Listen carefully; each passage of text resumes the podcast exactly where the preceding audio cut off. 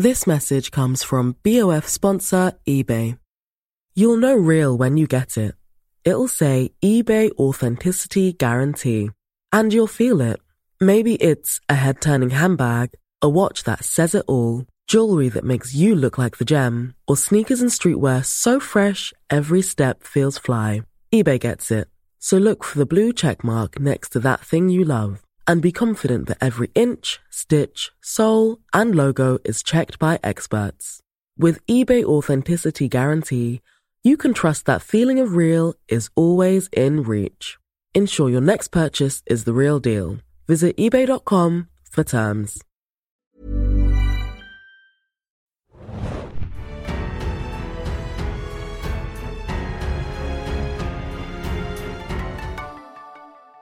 Hallo und herzlich willkommen zur Serienjunkies Podcast-Besprechung der neuen Game of Thrones Spin-off-Serie House of the Dragon oder wie die Cool Kids ja sagen, Hot D, also buchstabiert H-O-T-D. Ähm, mein Name ist Bjarne, nicht Felix, wie ihr vielleicht schon hört. Der hat das Haus Serienjunkies, wie einige ja sicherlich mitbekommen haben, leider verlassen ist weiterhin natürlich in der Podcast-Branche tätig und wir senden ganz liebe Grüße an unseren alten Freund und Kollegen. Dafür habe ich aber zwei altbekannte Stimmen mitgebracht, die unsere tollen Game of Thrones, Game of Thrones Podcast-Hörerinnen bestens kennen. Das ist einmal die liebe Hanna und der liebe Mario. Vala Morgulis. Moin, moin. Hallo nicht, Felix.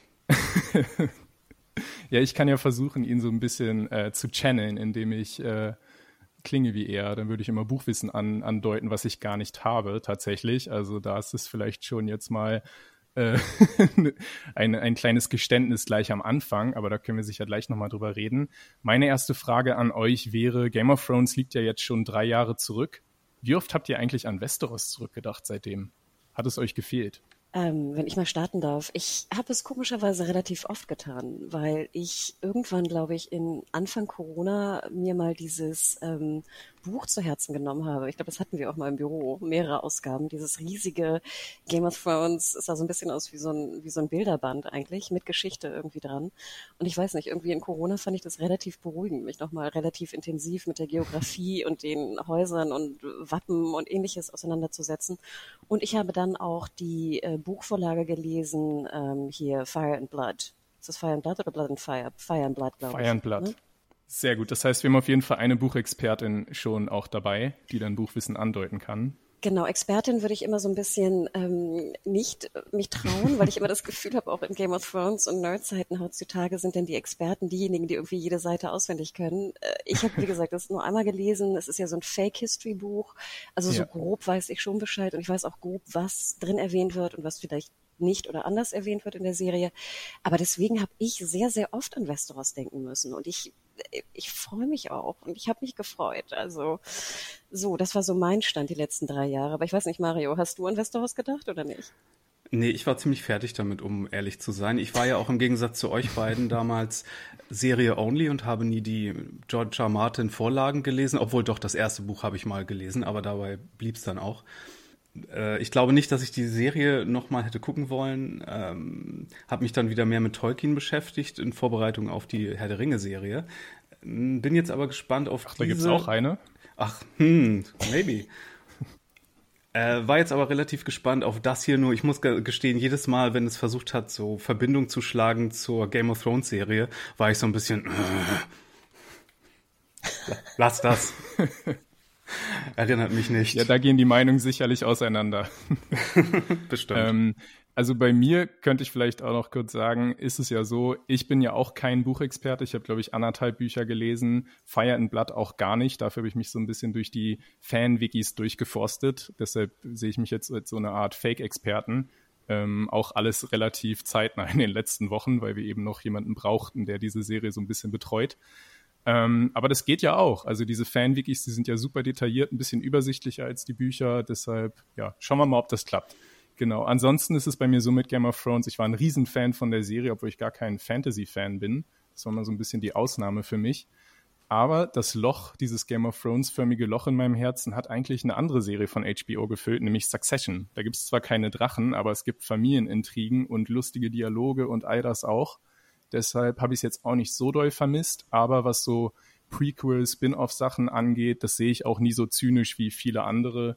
dass es dann immer einfach nur so als billige Geldmache abgetan äh, wird. HBO wäre ja wahnsinnig, wenn sie da nicht weitermachen würden. Das kann ich schon verstehen. Und wir hatten ja neulich auch eine äh, Prequel-Serie, die gezeigt hat, wie toll das auch sein kann, wenn es gut gemacht ist, nämlich Better Call Saul. Und das habe ich mir immer so ein bisschen vor Augen gehalten, wenn ich dann doch keine Lust auf House of the Dragon hatte, dass es auch richtig, richtig cool werden könnte. Und genau, ob es das geworden ist, das wollen wir gleich näher besprechen. Eine Sache vielleicht noch, die ist hier gerade ganz druckfrisch frisch heute Morgen erschienen, die Einschaltquoten, die ersten für diese Premiere. Das war ja schon ziemlich beeindruckend. Also es sind ziemlich genau glatte 10 Millionen Menschen, also 9,98 irgendwas, die an dem Abend bei HBO in den USA zugeschaut haben. Das ist ein bisschen äh, schwer zu vergleichen, weil hier auch noch die Zahlen von HBO Max dazukommen, also Streaming-Zahlen, aber alles von dem Premierenabend. Also 10 Millionen Amerikanerinnen haben am Sonntagabend House of the Dragon geschaut. Und das ist einfach ein Senderrekord auch. Das hat nicht mal die Mutterserie geschafft. Da waren es damals 2,2 Millionen zur Premiere und in der finalen Staffel zum Auftakt dann ungefähr 11 Millionen. Also House of the Dragon knüpft da wirklich super an. Hättet ihr das erwartet? Nee, ich, ich wollte nur sagen zur Einordnung. Ich glaube, wenn es HBO und HBO Max Zahlen verbunden sind, ich glaube so knapp über 50 Millionen ne, ähm, Subscriber und Subscriberinnen mhm. hat HBO Max insgesamt, ne, über alle Kanäle in US. Also sprich ein gutes, was sagtest du, 10 Millionen, gutes Fünftel, ne, hat es, hat eingeschaltet. Genau. Äh, hätte, hätte ich das gedacht. Also komischerweise ja, irgendwie schon. Also ich habe immer das Gefühl, die Leute wollen ja auch zurück und wir dürfen ja auch nicht vergessen, und ich glaube, das sollten wir immer auch für Augen führen, ist, wir sind ja auch in so einer Bubble, auch in so einer KritikerInnen-Bubble irgendwie, dass ja, glaube ich, ein Großteil da draußen selbst die letzte Staffel auch vielleicht ganz gerne geschaut hat und die vielleicht auch nicht so gut fand, aber da jetzt nicht so ein, so ein, so, ein, so krass getriggert wird vielleicht wie, wie andere. Und deswegen, also ich denke, wenn du Max hast, wirst du wahrscheinlich auch über die Werbung und Co. gar nicht vorbeigekommen sein. Und ich glaube, das Interesse, einfach mal reinzuschauen, wie sie es jetzt machen, mhm. ist generell groß. Was ich nur interessant fand, und dann höre ich auf, ich fand in Deutschland bei Twitter, habe ich gestern mal so ein bisschen geguckt, ähm, hatte ich nicht gesehen, dass es getrendet hat, irgendwie äh, Hot D oder House of the Dragon. Und ich habe jetzt, ich glaube, die ähm, Sky-Zahlen beziehungsweise Wow-Zahlen, World of Warcraft-Zahlen sind noch nicht draußen. Deswegen weiß ich nicht, wie da die Premiere ähm, gelaufen ist. Lief dann ja auch nachts mhm. beziehungsweise früh am Morgen. Aber das würde mich nochmal interessieren, denn ich fand es schon erstaunlich, dass ich den Trend bei Twitter nicht gesehen habe. Also ich habe ihn dann auch gestern Abend vermisst, aber heute früh war dann House of the Dragon doch bei mir auch in den Twitter-Charts auf Platz 4 oder so. Da weiß ich jetzt immer nicht genau, wie äh, repräsentativ das ist, ob ich da einfach hier meinen persönlichen Twitter-Algorithmus so habe, der eben weiß, dass ich mich dafür interessiere. Aber ich habe das jetzt doch auch relativ weit oben gesehen und auch einige Memes wurden mir in die Timeline gespült. Was besonders beeindruckend war, da war so ein Video von einem äh, Apartmenthaus in New York, wo man einfach so abends die Fenster gesehen hat, so die Lichter von außen. Und man hat einfach anhand der synchronen Lichtbewegung in diesen hunderten Apartments gesehen, dass die da gerade alle House of the Dragon schauen. Also? Das war dann irgendwie doch so ein bisschen, äh, dass ich dann dachte, okay, ja, vielleicht ist da doch wieder ein Hype möglich. Kurze Klammer, ich gucke gerade parallel, du hast recht, es ist gerade heute früh drin, auf Platz sieben bei mir. Also es ist nicht dein ah, ja. Twitter, aber es ist, glaube ich, genau das Internationale auch logischerweise. Aber ja, cool, okay. Immerhin, ja, genau.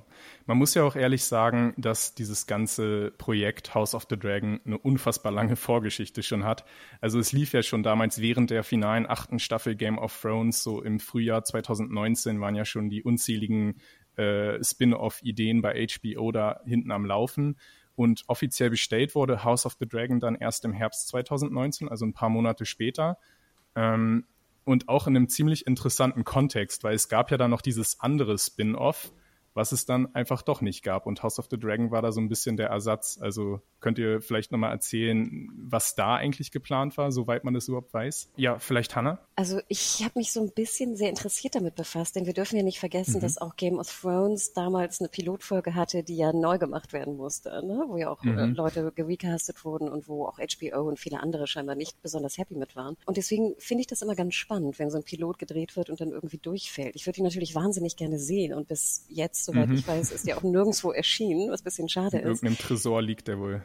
Genau, und das waren also 30 Millionen. Ähm, es ging um die Long Night, also sozusagen um den ganz an den Anfang, also Tausende von Jahre sozusagen an den an den Anfang der der eigentlichen Geschichte, in der wir hier sind, von Westeros. Ähm, fand ich immer schon eine komische Entscheidung. Ich mag immer diese ganzen mhm. ganz ganz krassen Prequels nicht, wenn es zu weit nach vorne geht. Und ich glaube, der Arbeitstitel nachher zum Release war, also Long Night war Arbeitstitel und dann sollte es, glaube ich, Blood Moon heißen, wenn ich mich recht erinnere. Äh, mhm. Äh, Naomi Watts war in der Hauptrolle gecastet, plus noch ein paar andere bekannte Gesichter. Und ja, scheinbar war es so schlecht, dass HBO gesagt hat, 30 Millionen weg damit in die Tonne. Und ja. ich meine, die aktuellen News sagen ja auch, dass man auch vor 70 oder 90 Millionen einfach nicht wegschreckt, äh, das einfach wegzuschmeißen und in die Tonne zu werfen. Aber das war damals schon sehr ungewöhnlich. Ähm, und ja auch interessant generell, dass die dass die Spin-offs relativ spät bestellt wurden. Dann gab es ja mal so eine mhm. Zeit, wo gefühlt irgendwie vier oder fünf in Arbeit waren und man hat ja den, den Durchblick gar nicht mehr gehabt da irgendwie. Und dass jetzt eigentlich nur ein Spin-off Prequel gerade läuft, in Anführungsstrichen, drei Jahre nach Ende, finde ich ja schon ungewöhnlich. Also ich hätte gedacht, sie melken die Cash Cow mehr. Ja, absolut. Also und was es für mich auch so ein bisschen sagt, du hast es ja bereits besprochen, es wurde eine ganze Episode gedreht und auch sehr, sehr teuer.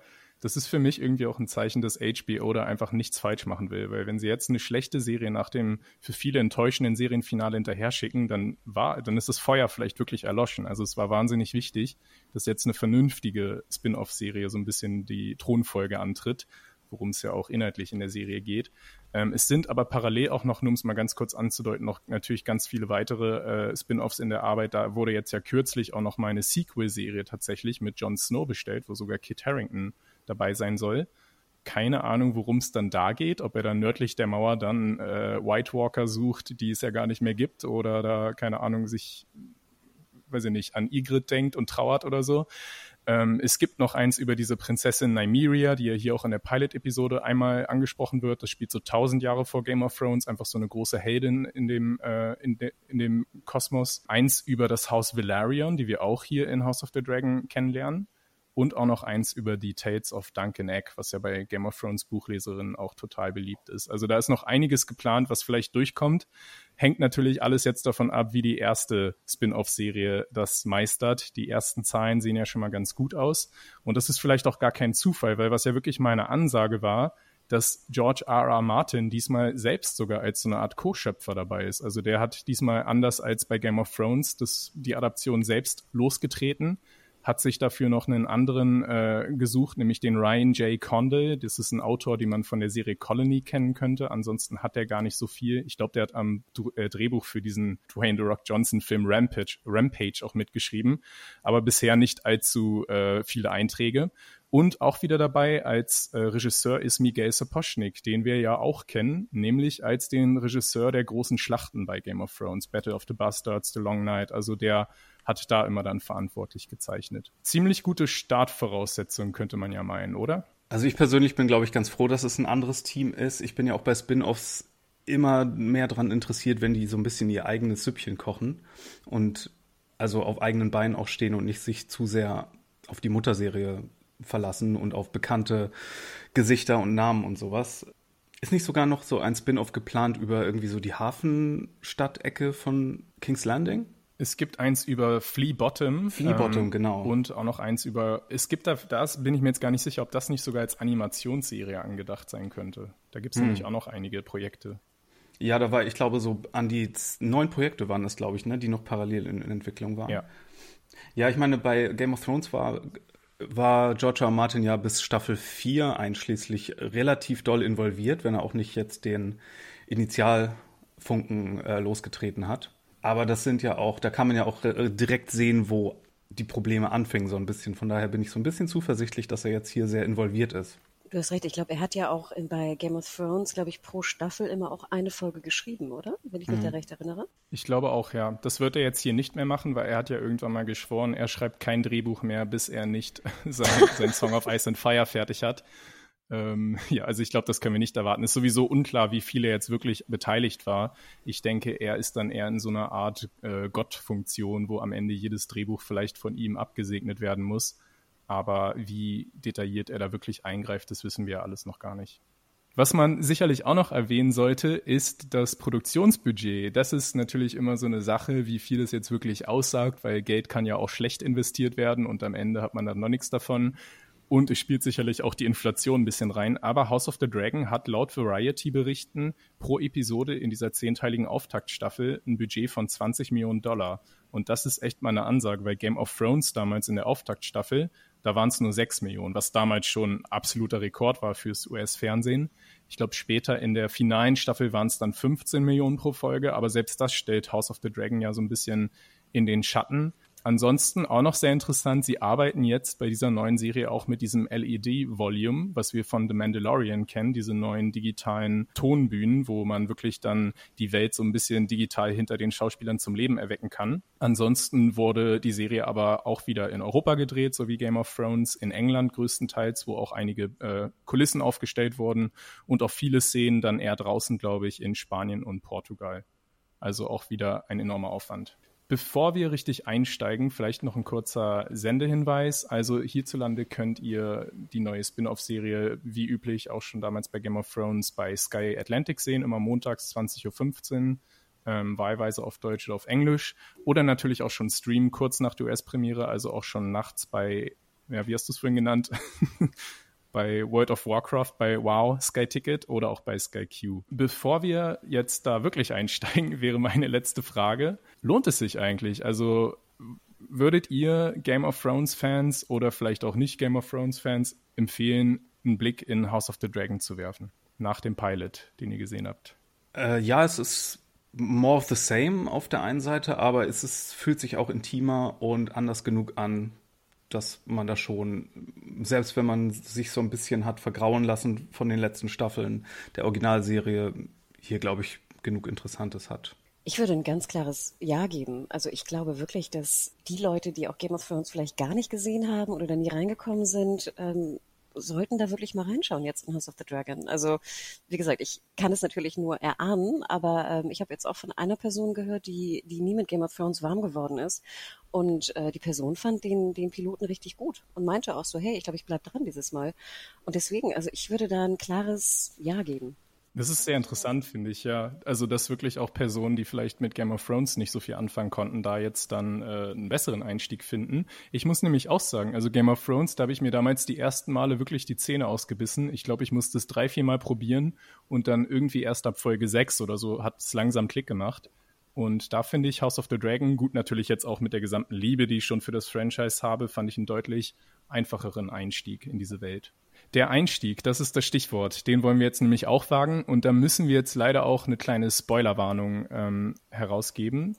Wir besprechen, wie ihr das schon von damals kennt, die Episoden im Detail ähm, Szene für Szene sozusagen oder zumindest die wichtigeren Szenen. Es geht nämlich los mit so einer Art Code Open und wir befinden uns da im Jahr 101 nach Egons Eroberung. Da ist es ja so ein bisschen die Zeitrechnung in Westeros, nachdem der, erst, der, der erste Targaryen-König in Westeros ähm, die sieben Königslande oder sechs davon, glaube ich, nur eingenommen hat. Der König jetzt, mit dem wir es hier 100 Jahre später zu tun haben, heißt Jaehaerys. Und der gilt so ein bisschen als der größte Regent in der Geschichte Westeros, weil er einfach ich glaube, 60 Jahre, sagen sie hier, wahnsinnig friedliche Zeiten äh, vollbracht hat. Er hat die Kings Road gebaut, also dieses Straßennetzwerk und ganz viele sinnvolle Sachen, so dass das Reich richtig fl äh, florieren konnte.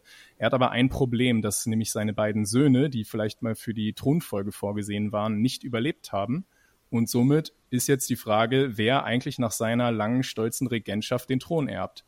Und dafür hat er jetzt diesen sogenannten Great Conceal in Harrenhal einberufen. Harrenhal kennen wir noch, das war dieses sehr ungemütliche Schloss, wo Tyrion in der ersten Staffel mal als äh, Gefangener gehalten wurde. Genau, und dieser King Jaehaerys, übrigens gespielt von Michael Carter, was ich ganz lustig fand, den kennt man aus Return of the Jedi als Bib Fortuna. Das ist dieses Alien-Viech, was daneben äh, Jabba the Hutt äh, irgendwie am Start war. Also man hat ihn sicherlich nicht wiedererkannt jetzt hier als J. Harris. Aber das ist nope. ein Eintrag. nicht? Okay, gut. Es läuft eben auf zwei Kandidaten hinaus. Das ist einmal Prinzessin Rhaenys, seine älteste weibliche Erbin, gespielt von Eve Best, die wir aus Nurse Jackie kennen, und auf Prinz Viserys, gespielt von Paddy Considine, den man zum Beispiel aus Peaky Blinders kennt. Und am Ende wird es natürlich der Mann, wie man sich, sich das schon denken konnte. Es wirkt auch so ein bisschen so, als wenn alles, was jetzt Schlechtes passieren wird, de, der ganze mhm. äh, Thronnachfolgekrieg und alles, was jetzt an Blutvergießen kommt, alles auf diese erste Szene und diese eine Entscheidung vom eigentlich guten König zurückgehen wird, oder? Also, dass wenn, wenn es die Queen That Never Was gewesen wäre, dann wäre wahrscheinlich mhm. einiges davon abzuwenden gewesen. Könnte man meinen, Aber andererseits wäre das vielleicht dann auch so eine brüchige Thronfolge gewesen, dass gleich sowieso Bürgerkriege ausgebrochen wären, weil dann jeder männliche Lord irgendwie gesagt hätte, würde ich ja einen besseren König abgeben als diese Prinzessin. Und Wirklich? dann hätten vielleicht alle auch irgendwie versucht, den Thron selbst zu erobern. Wer weiß. Also, aber ja, es ist sicherlich ein schicksalshafter Tag dort gewesen. Und ich glaube, es spiegelt vor allem damals ein bisschen das voraus, was uns jetzt in House of the Dragon vielleicht wieder erwartet, nur mit anderen Akteuren. Eine unklare Thronfolge und vielleicht auch wieder diese, diese Frage, warum Frauen eigentlich keine, keine angesehenen Thronfolgerinnen sein können in dieser Fantasy-Welt. Ja, können sie ja auch nicht, wie Game of Thrones uns beigebracht hat. ist ja eine ganz schlechte Idee. Die muss man ja gleich irgendwie euthanisieren sofort. Sorry, ich bin noch etwas stimmt, verbittert. ja, meine Frage, Mario. Du hast ja schon gesagt, es hat dir nicht so gemundet, äh, diese Anspielung auf Game of Thrones, die vielleicht auch zu erwarten waren. Aber dieser, dieser Einstieg mit ganz vielen, äh, also da war ja auch so ein bisschen, der Soundtrack war ja schon ein bisschen wieder da. Hat dich das in eine Stimmung gebracht oder hat dich das eher abgestoßen? Das hat mich eher abgestoßen. Ich dachte so, jede Erwähnung von jedem bekannten Haus, dachte ich so, gab es damals nicht andere Königshäuser? Warum müssen wir hier ständig von Baratheons und sonst was hören? Ähm, aber ich glaube, das, das ist noch nicht lang genug her, dass es komplett andere Häuser gewesen wäre. Von daher okay. Aber den Soundtrack hätte ich nicht gebracht. Ich meine, I get it, ne? Man muss ja auch Leute reinholen, die damals bei dieser Hitserie komplett an Bord waren und äh, das kennen und so. I get it. Total. Ich hätte mir ein bisschen mehr was eigenes gewünscht, aber insgesamt, by the way, insgesamt fand ich den Piloten richtig, richtig gut. Äh, auch wenn ich jetzt hier so ein bisschen Buhu rumnöle. Mhm. Aber ich habe den richtig gemocht, vor allem den Cast und, und so. Ähm, ja. Was ich ganz interessant fand, also ich war auch sofort drin ähm, bei der ersten Szene und ich war sofort drin, weil ich Harrenhal derbe schön fand, wie es jetzt aufgebaut mhm. wurde. Es ist ja so ein bisschen variiert von, von Game of Thrones, also von der Urserie. Und ach, da war ich, diese Sets, da, das kriegt mich dann irgendwie, oder CGI-Sets oder was auch immer das jetzt irgendwie gebaut war. Ach, Harrenhal sah toll aus. Und ich war, ja. ich war, glaube ich, wirklich im Schnitt von, von, ich weiß nicht, 10, 20 Sekunden war ich drin. Und ich fand auch die Musik, klar, es war jetzt nur irgendwie eine Variation. Aber ich denke mir auch so, ich fand eigentlich ganz gut, dass jetzt der Score doch noch relativ ähnlich war und in mhm. Anführungsstrichen mhm. nur variiert wurde, weil ich hatte dann kurzzeitig überlegt, hätte ich jetzt wirklich so einen Score da drin gehabt wie oder gerne gehabt wie bei ähm, Mandalorian oder so, weißt du? So ein Göransson-Score, weißt du, der komplett anders ist und nein, also ich, ich kann die Entscheidung verstehen, warum es nur eine Art von Variation ist mit sehr viel bekannten Themen.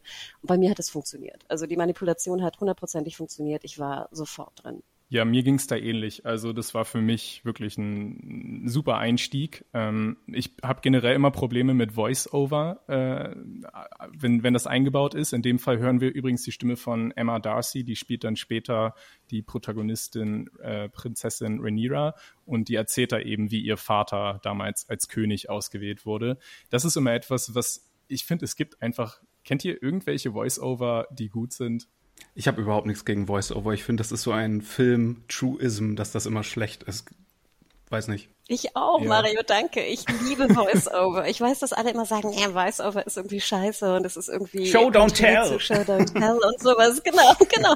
Aber für mich ist das so französischer, ich weiß nicht, französischer 70er Jahre Film und ich mag das wahnsinnig mhm. gerne. Und Voice-Over, ganz ehrlich, also selbst den Blade Runner, weißt du, den Original Blade Runner mhm. Voice-Over, der super grumpy von Harrison Ford eingesprochen ist.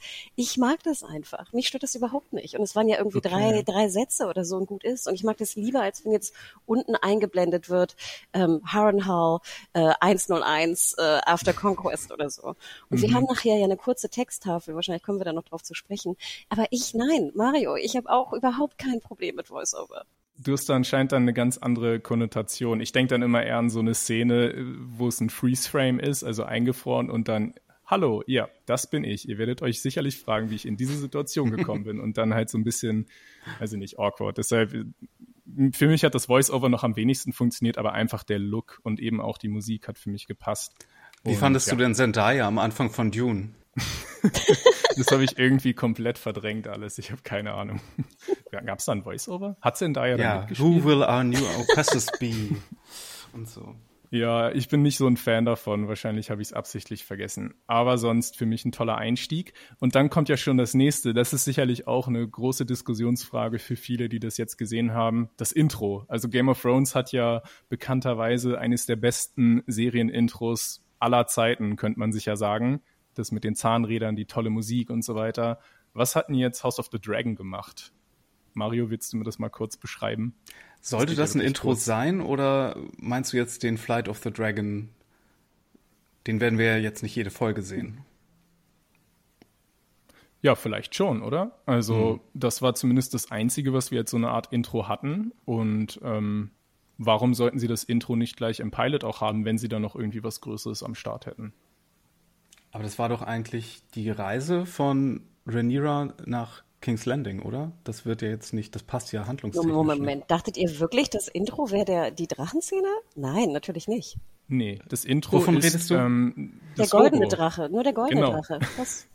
Genau, der, das Logo, ja, der, das House of the Dragon Logo oder das Haus äh, Targaryen Logo, das ist eigentlich alles. Also da so. zoomt das ein bisschen ran und das war das ganze Intro quasi. Guck mal, ist ähm, nicht mal bei mir hängen Viel mehr kommt da nicht.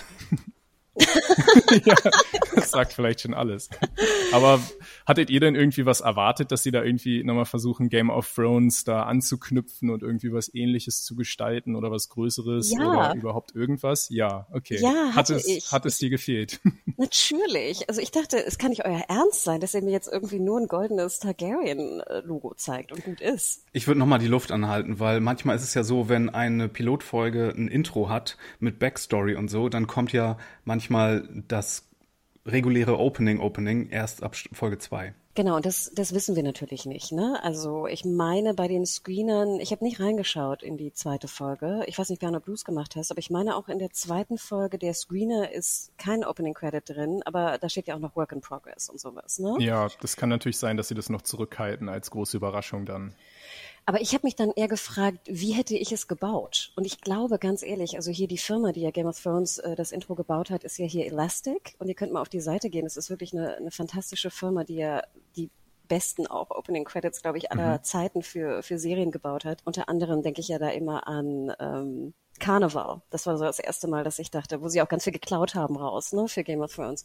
Und ich mhm. dachte mir, warum nicht auch wieder eine Variation des Game of Thrones Intros machen. Das wäre zwar so ein bisschen der, der cheap oder easy way out, aber wir haben ja neue Orte, an die wir uns begeben. Und ich fand ja auch immer der Game of Thrones, das Intro war ja, glaube ich, auch sehr hilfreich für manche Leute, da irgendwie zu wissen, wo wir sind. Und wir hätten jetzt ja heute zu den, also in der jetzigen Variante, in der Variation hätten wir ja vielleicht mit ein bisschen andere Musik und einer bisschen variierten Form der kleinen mhm. Türmchen und sowas, hätten wir ja irgendwie nach Driftmark gehen können. Wir hätten irgendwie da zu den Stepstones gehen können. Es werden ja schon andere Orte erwähnt. Und dann hätten wir auch nämlich die anderen Häuser noch gesehen, die es ja vielleicht noch gibt, also neben den Baratheons. Und da dachte ich mir so, ich hätte lieber, glaube ich, eine Variation gesehen als einen goldenen Drachen. Wer weiß, wie gesagt, in der Annahme, dass jetzt kein neues Intro in Folge 2 äh, ausgestrahlt wird. Ja, mir geht's da ähnlich. Ich kann natürlich total verstehen, dass sie ähm, nicht versucht haben, das irgendwie zu toppen oder so, weil das wäre natürlich von vornherein schon ziemlich, das hätte einiges an Hybris irgendwie vorausgesetzt. Aber was du sagst, dass man einfach ja, wirklich das von Game of Thrones auf eine Art wiederverwendet und das dann auch zu so einem Markenzeichen aller Spin-off-Serien dann macht oder des gesamten Franchises. Das hätte sicherlich funktionieren können. Nur dann eben vielleicht mit dem einzigen Problem, dass wir generell in House of the Dragon weniger Orte besuchen werden weil eben das Gros der Handlung schon dort in King's Landing spielt. Es gibt diese Ausflüge zu den Stepstones, was du gesagt hast, aber bei Game of Thrones war es ja eigentlich schon immer auch in der ersten Staffel so, dass wir einfach viel mehr von Westeros gesehen haben und dementsprechend auch dieses Kartenintro einfach auch mehr Sinn ergeben hat. Aber dann können wir vielleicht auch mal, du hast es ja gerade schon erwähnt, nach diesem Logo haben wir dann nämlich diesen Schriftzug wo steht, dass wir uns jetzt nach dieser Szene in Harrenhall, wo eben Viserys als nächster Thronfolger auserkoren wurde, nun befinden wir uns neun Jahre in seiner Regentschaft schon. Also der alte König ist jetzt tot und Viserys regiert jetzt als Viserys der Erste. Und wir befinden uns gleichzeitig 172 Jahre vor der Geburt von Daenerys Targaryen, die wir aus der Serie kennen, also aus äh, Game of Thrones. Das ist nochmal so ein bisschen, um ja eben so das Publikum so zeitlich ein bisschen einzuordnen. Also man kann immer sagen, es ist grob 200 Jahre vor Game of Thrones. Mit der Geburt von Daenerys beginnt ja auch Game of Thrones gar nicht, sondern da auch nochmal äh, wahrscheinlich so 15 Jahre später oder ich weiß nicht, wie alt sie genau am Anfang der Serie ist. Also da befinden wir uns ungefähr. Und diese Daenerys, die wird ja auch gleich so ein bisschen wiedergespiegelt in dieser neuen Hauptfigur, nämlich Rhaenyra, gespielt in dem Fall als jüngere Version noch von Millie Alcock, die man vielleicht aus der Serie Pine Gap kennen könnte, äh, eher eine kleinere Serie. Und sie reitet, das hat Mario vorhin schon angedeutet, auf ihrem Drachen Cyrex. Und Drachen kriegen wir in dieser Serie wirklich mehr als genug zu sehen. Ich glaube, es sollen irgendwann bis zu 17 sein und teilweise auch größer. Hm. Ähm, sie fliegt nach King's Landing ein. Wir sehen das Dragon Pit, was wir in Game of Thrones nur als Ruine kannten. Und wir hören eben wieder diesen Soundtrack von Ramin Javadi. Was habt ihr denn da gefühlt? Also, Mario, ich habe schon einen ungefähren Verdacht, wie dir das gefallen hat. Aber vielleicht willst du es nochmal erzählen. Ich habe mich eine Sache gefragt, wo ich Hannah jetzt mal äh, als Buchexpertin konsultieren muss. Und zwar sind die Drachen hier so skinny, weil wir schon in der Zeit sind, wo die Drachen überzüchtet sind und nicht mehr so stark wie zu valyrischen Zeiten? Uh. also findest du die so, so skinny? Na, die haben ja eher so Giraffenhälse im Gegensatz zu den Big Boys von, das ist ja schon eher Skinny Legend Drache, ne? Okay, also mit so dem, dem Drachen-Lore ähm, kenne ich mich nicht so aus. Ich weiß, dass du dich da sehr gut mit auskennst. Das, äh, darauf achte ich, glaube ich, nicht, wenn ich sowas lese. Also was ich sagen kann, ist, dass du recht hast, dass die Drachen wohl nicht mehr so groß werden in Westeros, wie sie damals wurden in Valyria. Und wir haben ja auch, ich glaube, das kann ich kurz ja auch erwähnen, wir sehen ja auch wieder hier ähm, wie heißt der, Balerion, ne? The Black Dread. Das ist dieser riesen Kopf, den wir da unten in der Crypt mhm. sehen, den wir auch bei Game of Thrones gesehen haben. Also der letzte Drache, der sozusagen mit rübergenommen wurde äh, aus Valyria, der, ich glaube, ich weiß nicht, 200 Jahre alt wurde oder auch irgendwann dann auch aufhörte zu wachsen. Also du hast schon recht, Mario, die wachsen normalerweise, glaube ich, wenn ich das richtig in Erinnerung habe. Und irgendwann hat dann ähm, Valerian halt aufgehört zu wachsen. Aber er war sehr viel größer als jetzt die Westeros hm. äh, geborenen äh, Drachen. Ich glaube, was dir, was du dachtest mit dem Hals zum Beispiel, das hier, wenn ich einmal vorgreifen darf, der Drache von Dam Damon ist ja äh, Caraxes, glaube ich, heißt er. Mhm. Und der hat, glaube ich, so eine Art Anomalie, dass er einen sehr, sehr langen Drachenkopf mhm. hat. Also die, die Drachen unterscheiden sich auch untereinander und ich glaube auch sein, der Spitzname des Drachen ist irgendwie The Red Worm oder irgendwas. Also ah, ich glaube, er ist rot und heißt irgendwie Worm, weil er diese, diese abnormale langen Hals hat. Ähm, also das gibt es auch, wie so kleine, nicht Deformationen, aber halt unterschiedliche Drachen. Und vielleicht dachtest du deswegen, dass die so skinny oder so länglich aussehen, weil also ja, achtet mal drauf, Caraxes müß, mhm. genau, müsste eigentlich einen längeren Hals haben als jetzt der Drache äh, Cyrex von äh, Dani wollte ich gerade sagen. Nein, Rhaenyra. Rhaenyra. Ja, ich glaube, ich werde die zwei Namen auch oft verwechseln. Der war ja aber auch relativ schlank. Ansonsten hat mich die kleine hier, äh, Frau Alcock, auch sehr äh, beeindruckt mit ihrem Schauspiel. Und ich finde ja immer, man muss Charaktere ihre Charaktere sein lassen, aber nicht den Vergleich zu machen, dass das eine Mischung aus Danny, Minimi und Arya ist, fällt schon schwer, finde ich. Ja, absolut. Wir haben ja da auch später die Szene ähm, mit ihrer Mutter, wo sie auch sagt, ich würde viel lieber die Abenteuer der Ritter, genau, als hier im ja. Kindbett irgendwie zu liegen. Ähm, ja, da, da, das können wir vielleicht am Ende noch mal ein bisschen äh, vergleichen. Da sind mir auch ein paar Parallelen der neuen Figuren zu den alten Figuren aufgefallen. Das ist, würde ich dir auch zustimmen, relativ bewusst wahrscheinlich so gewählt, oder? Klar. Aber nochmal eine Frage äh, an euch, gerade zu den Drachen. Ich weiß, dass hier auch, ähm, vielleicht kurz, kann ich kurz erzählen, also Jana, du schreibst ja auch die Reviews bei uns bei Serienjunkies.de, können wir auch nochmal verlinken. Sehr schön. Ähm, momentan, da wir gerade technisch einen relativ großen Umbau haben, sind die Kommentare, soweit ich weiß, zum jetzigen Stand noch nicht freigeschaltet, was ein bisschen schade ist, timingmäßig.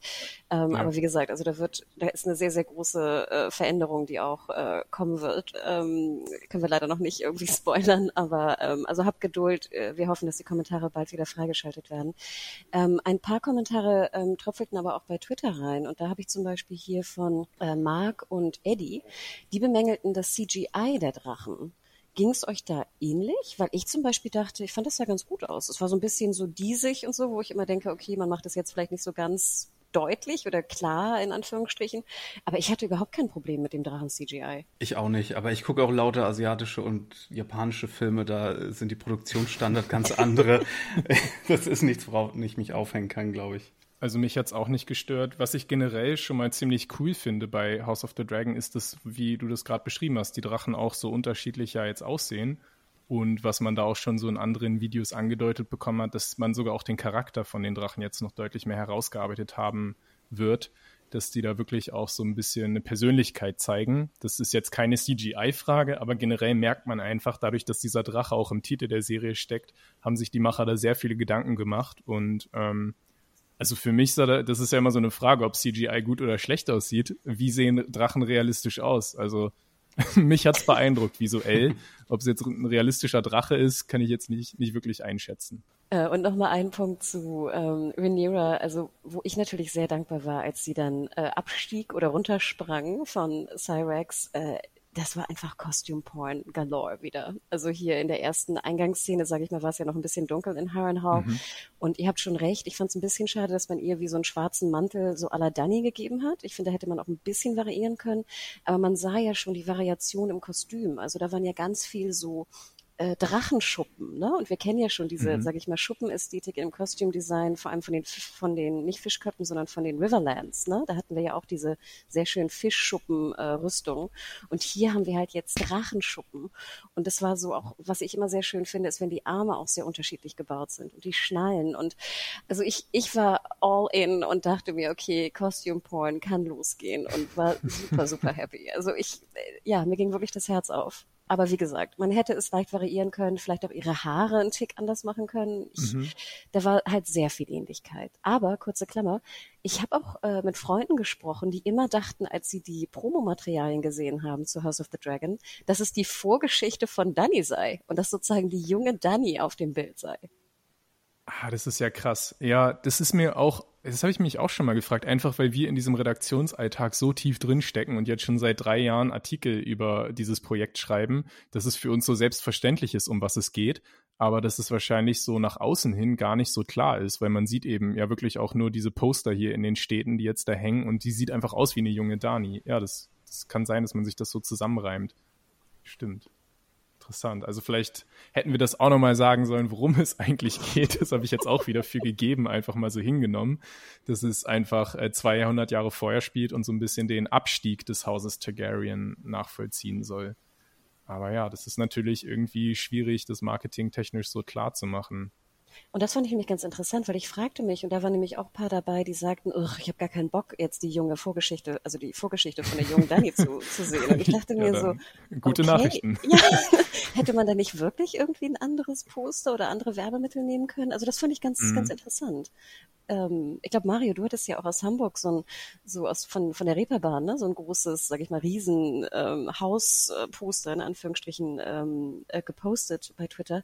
Und da dachte ich auch, für mich sah das aus wie eine Explosion. Ich sah da gar nicht, um was es geht. Und ich sah auch gar nicht, dass da irgendwie noch ein Drache sein sollte oder sowas. Ach so, nee, das war ein Video. Das war eine Videowand. Das war komplett äh, in Bewegung. Du hast da nur einen Moment gesehen, wo der Drache Feuer gespalten hat. Ach so, okay, weil ich dachte, wer erkennt denn David Game of Thrones draus? Okay, sorry.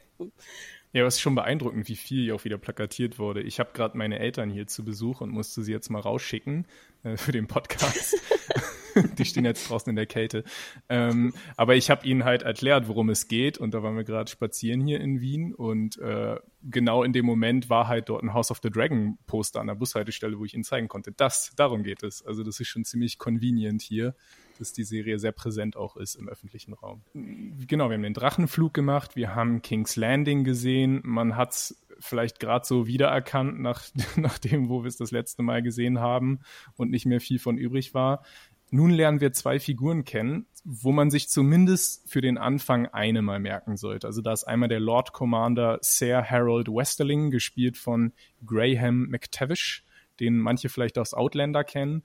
Der ist an sich ein cooler Charakter in der Lore, aber der ist jetzt gerade nicht so wichtig wie die andere Figur, Alicent Hightower, gespielt hier noch in Jung von Emily Carey. Die hat, glaube ich, in der Netflix-Serie namens Rache ist süß mitgespielt.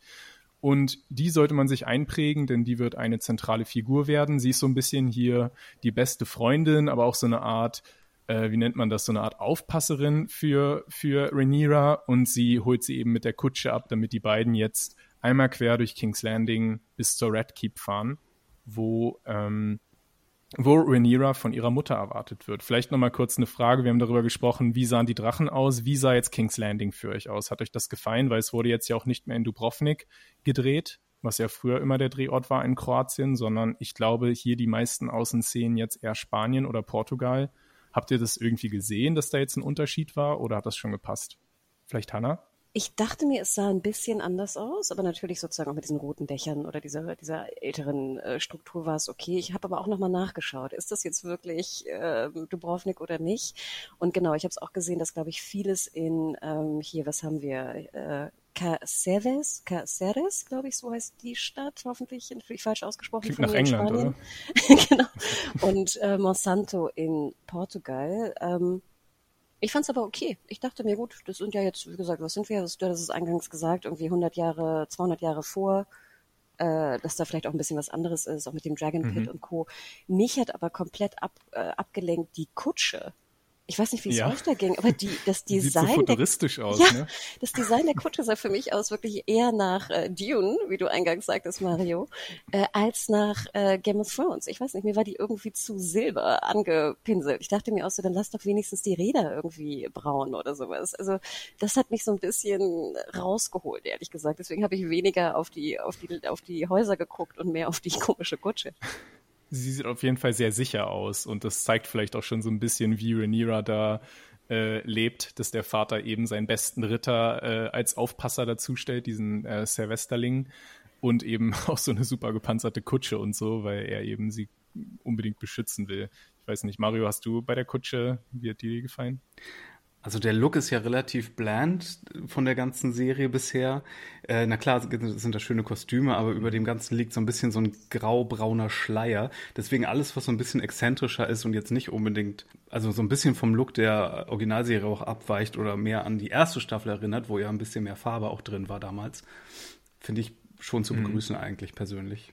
Ich finde, jetzt wo du das sagst, dass es eigentlich alles ein bisschen vom Ton her runtergestuft wurde, finde ich das eigentlich schade, weil für mich passt das jetzt gar nicht so zusammen, weil wir haben ja gelernt, wir befinden uns hier in einer Zeit, 60 Jahre herrschte Frieden und Prosperität und hm. eigentlich müsste man sich ja West, also King's Landing jetzt eher so vorstellen, dass sie da wirklich opulent leben wie die Römer und äh, sich andauernd in irgendwelchen Orgien und keine Ahnung, bunten Kostümen und so da äh, hingeben ist die Frage, warum jetzt da dieser Stil. Na, die Kostüme sind ja schon mhm. wieder etwas bunter als die letzten Staffeln von Game of Thrones, wo ja alle eine Variation von diesem schwarzen ja. Dark Times Outfit hatten. Ich glaube, was wir auch noch bedenken müssen, ist, dass äh, King's Landing ja auch noch relativ neu ist, sozusagen. Also, mhm. das wurde ja auch erst gebaut, sozusagen. Das war, glaube ich, nur so eine, so eine kleine, so ein kleines Hafenpupsi irgendwie, als da Aegon auch irgendwie rüberkam. Ähm, und ich glaube, wir sehen ja auch in der Eingangsszene mit dem Drachenflug, dass ja, glaube ich, noch so ähm, Gerüste an den einen Turm oder an zwei Türmen von ähm, der Red Keep sind. Also mhm. vielleicht kann man das auch so ein bisschen als Entschuldigung nehmen, dass es ein bisschen anders aussieht, weil es ja auch irgendwie also auch eher neuer ist, in Anführungsstrichen. Ja, stimmt, das ist ein sehr guter Punkt. Also ja, dann so ungefähr knapp 100 Jahre alt ist die Stadt dann tatsächlich erst. Das, ja, okay. Das, das gefällt mir ganz gut. Das hätte ich jetzt noch gar nicht so bedacht. ähm, dann äh, sind wir jetzt innen in der Red Keep und wir lernen die nächste Figur kennen. ist leider jetzt nicht so eine wichtige Figur. also zumindest, sie ist an sich wichtig, aber wir müssen sie uns nicht allzu lange merken. Es ist nämlich ähm, die Mutter von Prinzessin Rhaenyra. Die heißt Emma Arryn, also sie kommt aus dem Hause Arryn, ist die Ehefrau jetzt vom König, gespielt von ja, ich habe mir vor dem Podcast noch ganz viele Videos angeschaut, wie man diese ganzen walisischen und schottischen Namen ausspricht. Ich hoffe, es heißt Sheehan Brooke, die man aus Sherlock kennen könnte.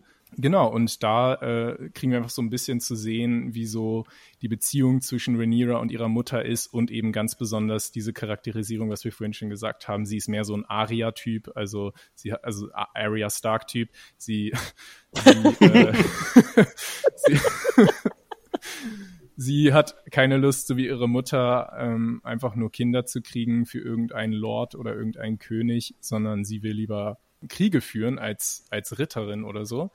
Und da ist dieses schöne Zitat, was glaube ich auch so ein bisschen schon über der ganzen Folge steht, dass das Kindbett der Frauen, äh, dass das Schlachtfeld der Frauen das Kindbett sei, das sagt ihre Mutter. Und das ist ja so ein bisschen auch das Hauptthema, glaube ich, dieser ersten Folge. Wie hat euch denn diese, Szene gefallen und noch eine kleine Bonusfrage. Was glaubt ihr, wie Drachen riechen? Weil die Mutter sagt ihr ja, sie würde nach Drachen stinken. Da habe ich mich gefragt, wie das wohl riecht. Schwefel? Schwefel, ja, vielleicht. So, ich hatte mir auch eine Mischung aus Schwefel und Pferdemist oder so vorgestellt, irgendwie so in die Richtung. Ja, also auf jeden Fall muss es sehr intensiv sein und wirklich sehr unangenehm. Ähm, fand ich aber auch ganz cool. Also ich dachte mir so, ach wie cool, das also dass der Geruch auch eine Rolle spielt, in Anführungsstrichen, dass man es ja. riecht, wenn jemand. Cool, dass Drachen stinken. Es macht die Welt einfach noch so schön viel greifbarer, wenn man das jetzt weiß.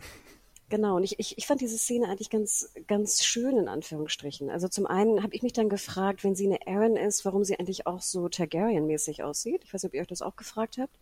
Ich mhm. habe dann aber nochmal nachgeschaut, dass auch da ja auch wieder ganz viel Inzest war. Also das glaube yep. ich, ähm, ne? also dass auch die die haben zwar viel geheiratet, auch mit anderen Häusern, mit Baratheon und Aaron und Co., aber mhm. das ja, sage ich mal, jetzt, äh, was ich, genetisch äh, die Targaryen-Linie sehr, sehr dominant ist. Und ich glaube auch, dass ja. ihr Vater oder ihre Mutter auch eine Targaryen war. Also ist es sozusagen, auch wenn ihr genau. denkt, da ist ein Baratheon drin oder irgendwie ein Aaron, dass das halt super dominant ist, Targaryen. Ja. Also Emma, Emmas Großvater ist tatsächlich der alte König, den wir gleich in der ersten Szene sehen. Das heißt, sie ist auch die Cousine von ihrem Ehemann Viserys.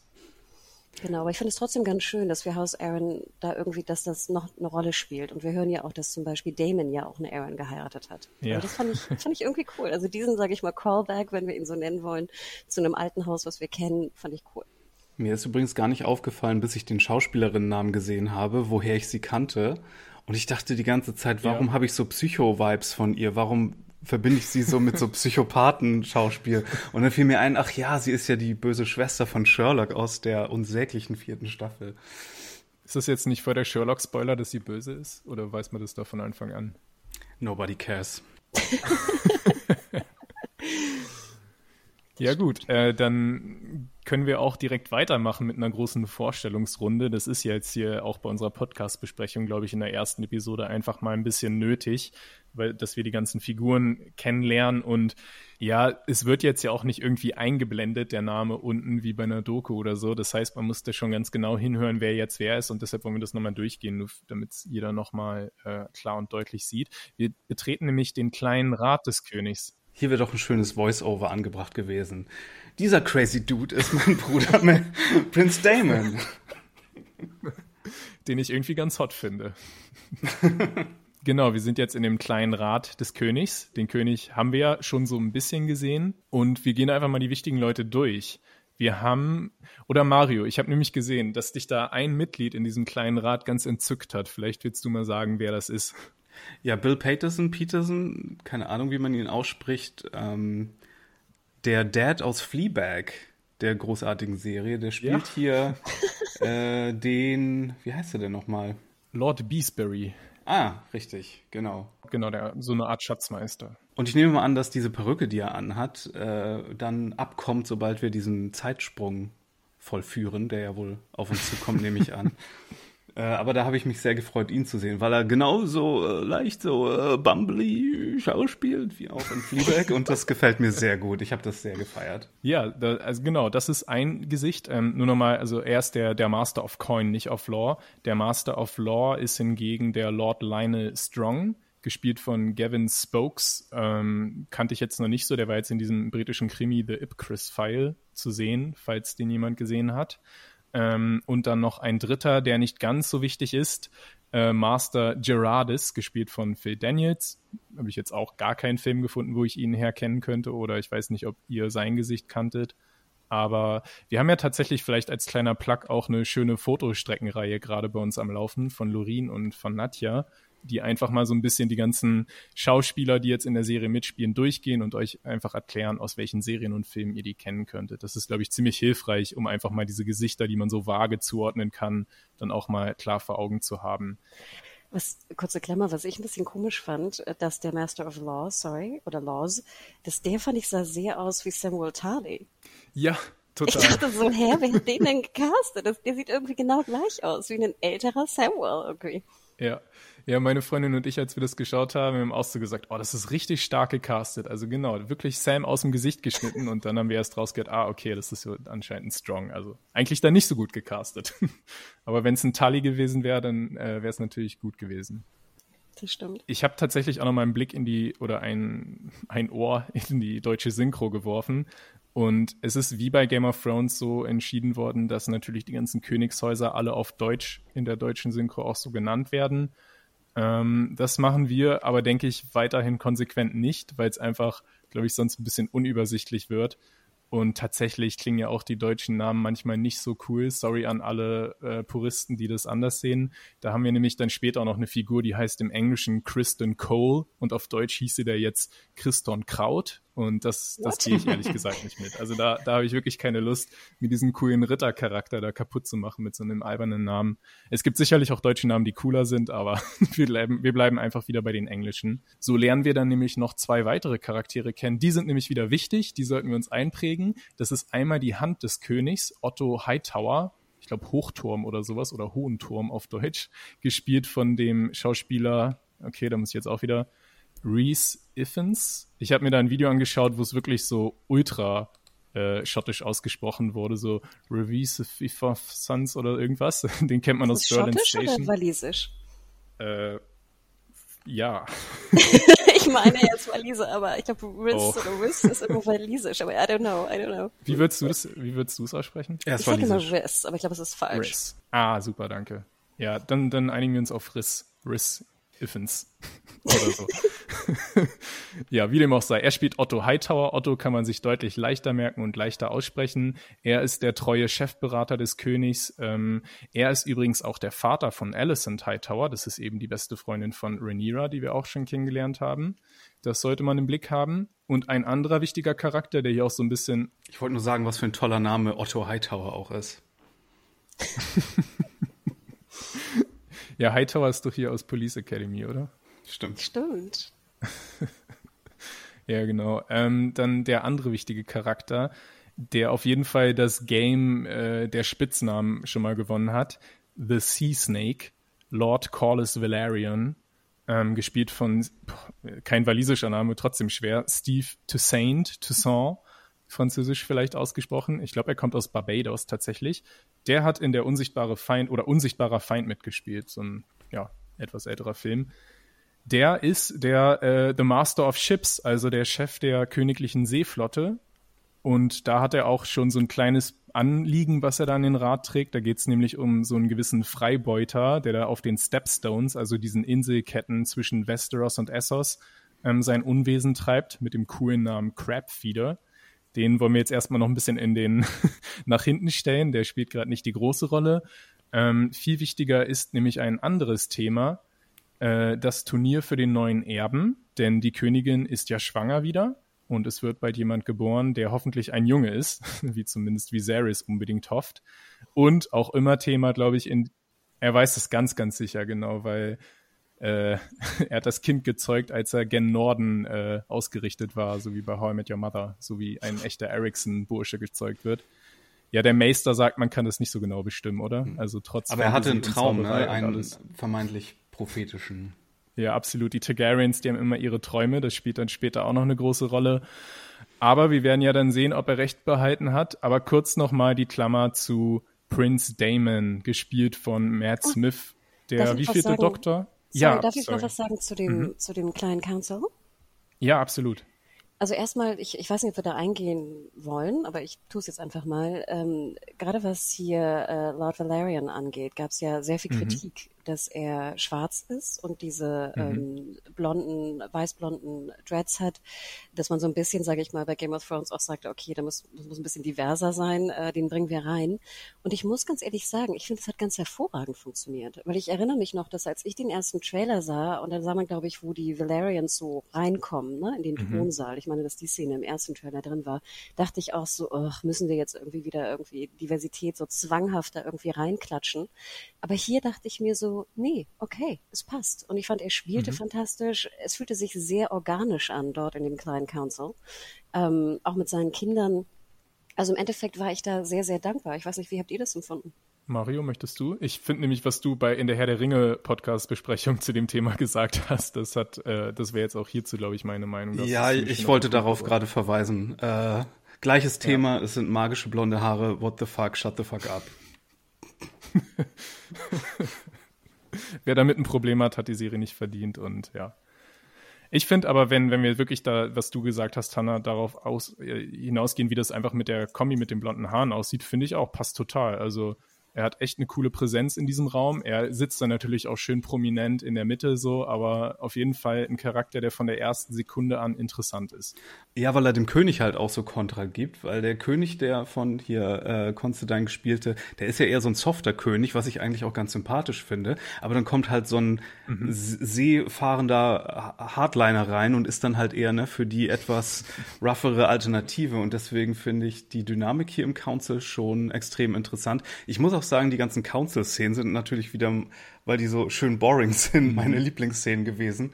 Aber äh, wie, die, wie die Herrschaften sich hier ein Stelldich eingeben und äh, beziehungsweise sich hier ihre große Schauspielkunst äh, hin und her spielen, das finde ich in der späteren Szene noch viel, viel beeindruckender, aber das gefällt mir hier mhm. sehr gut. Vielleicht kann ich ja ganz kurz auch äh, Buchwissen andeuten. Ähm, uh, also wie du, wie du schon sagtest, äh, Mario, ähm, er gibt Kontra oder beziehungsweise er hat irgendwie so eine Art von man fühlt förmlich, dass er sehr mächtig ist oder einflussreich ist, denn ähm, Haus Valerian ist sozusagen das absolut reichste Haus von Westeros. Also mhm. noch sehr viel reicher als irgendwie äh, die Lannisters oder äh, auch die Hightowers, die ja auch in, in Old Town sehr, sehr einflussreich sind.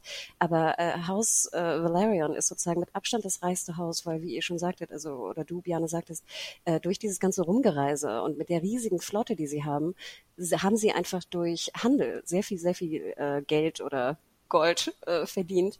Und deswegen glaube ich, er strahlt es zum einen aus, aber deswegen haben auch alle so ein bisschen Respekt vor ihm. Und auch gerade hier Hightower, Otto Hightower, der ja sonst immer so der, der als Hand vielleicht so der, der einflussreichste ist, mhm. muss auch halt auf ihn hören, weil er so unfassbar wohlhabend ist und somit einflussreich ist in Westeros. Ja. Was ist denn deren Wappen? Ähm, die haben als Wappen so eine Art Seepferd oder sowas, oder?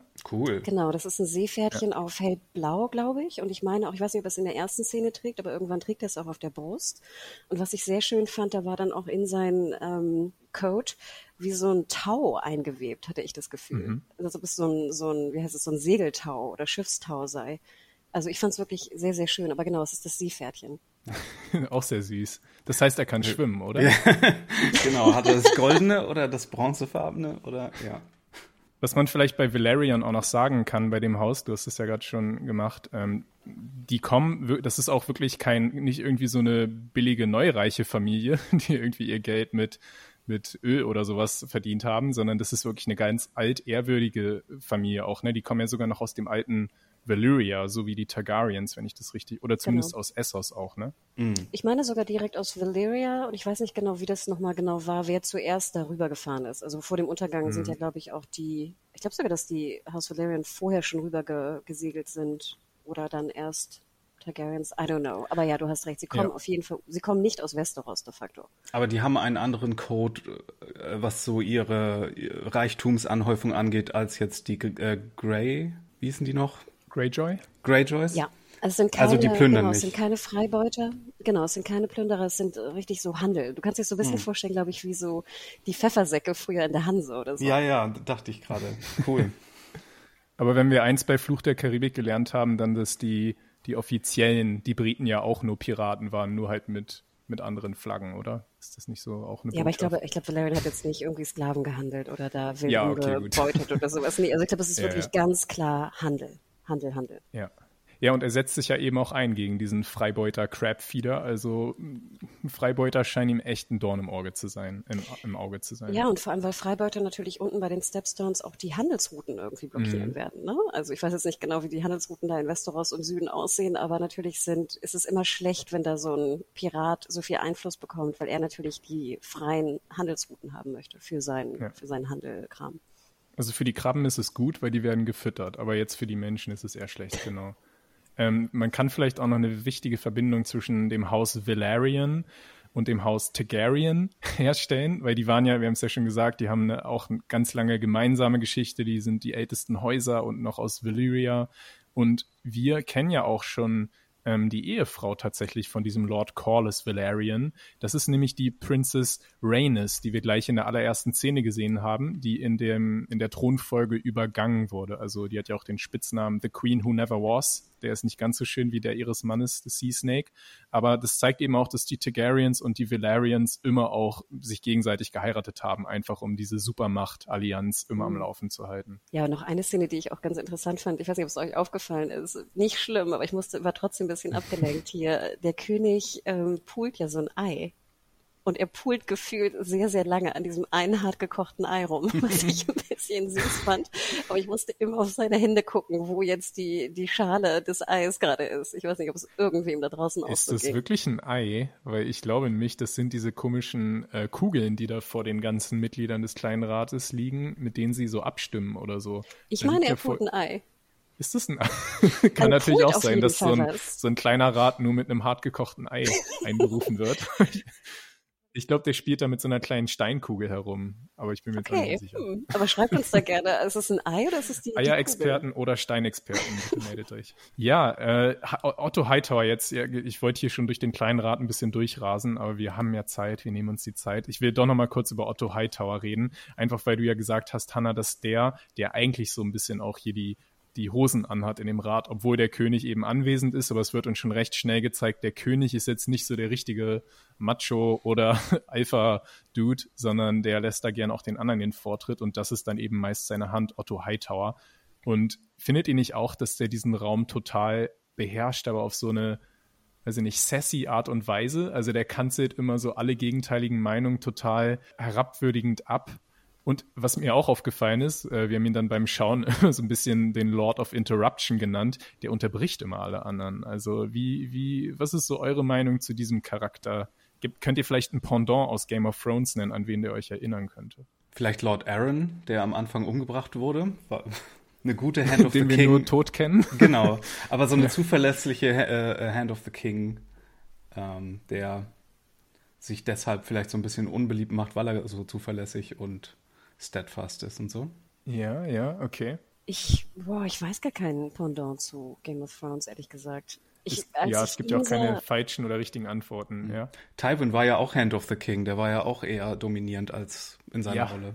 Genau an den dachte ich nämlich. Der hat mich total an Tywin Lannister erinnert, aber vielleicht stehe ich damit auch alleine da.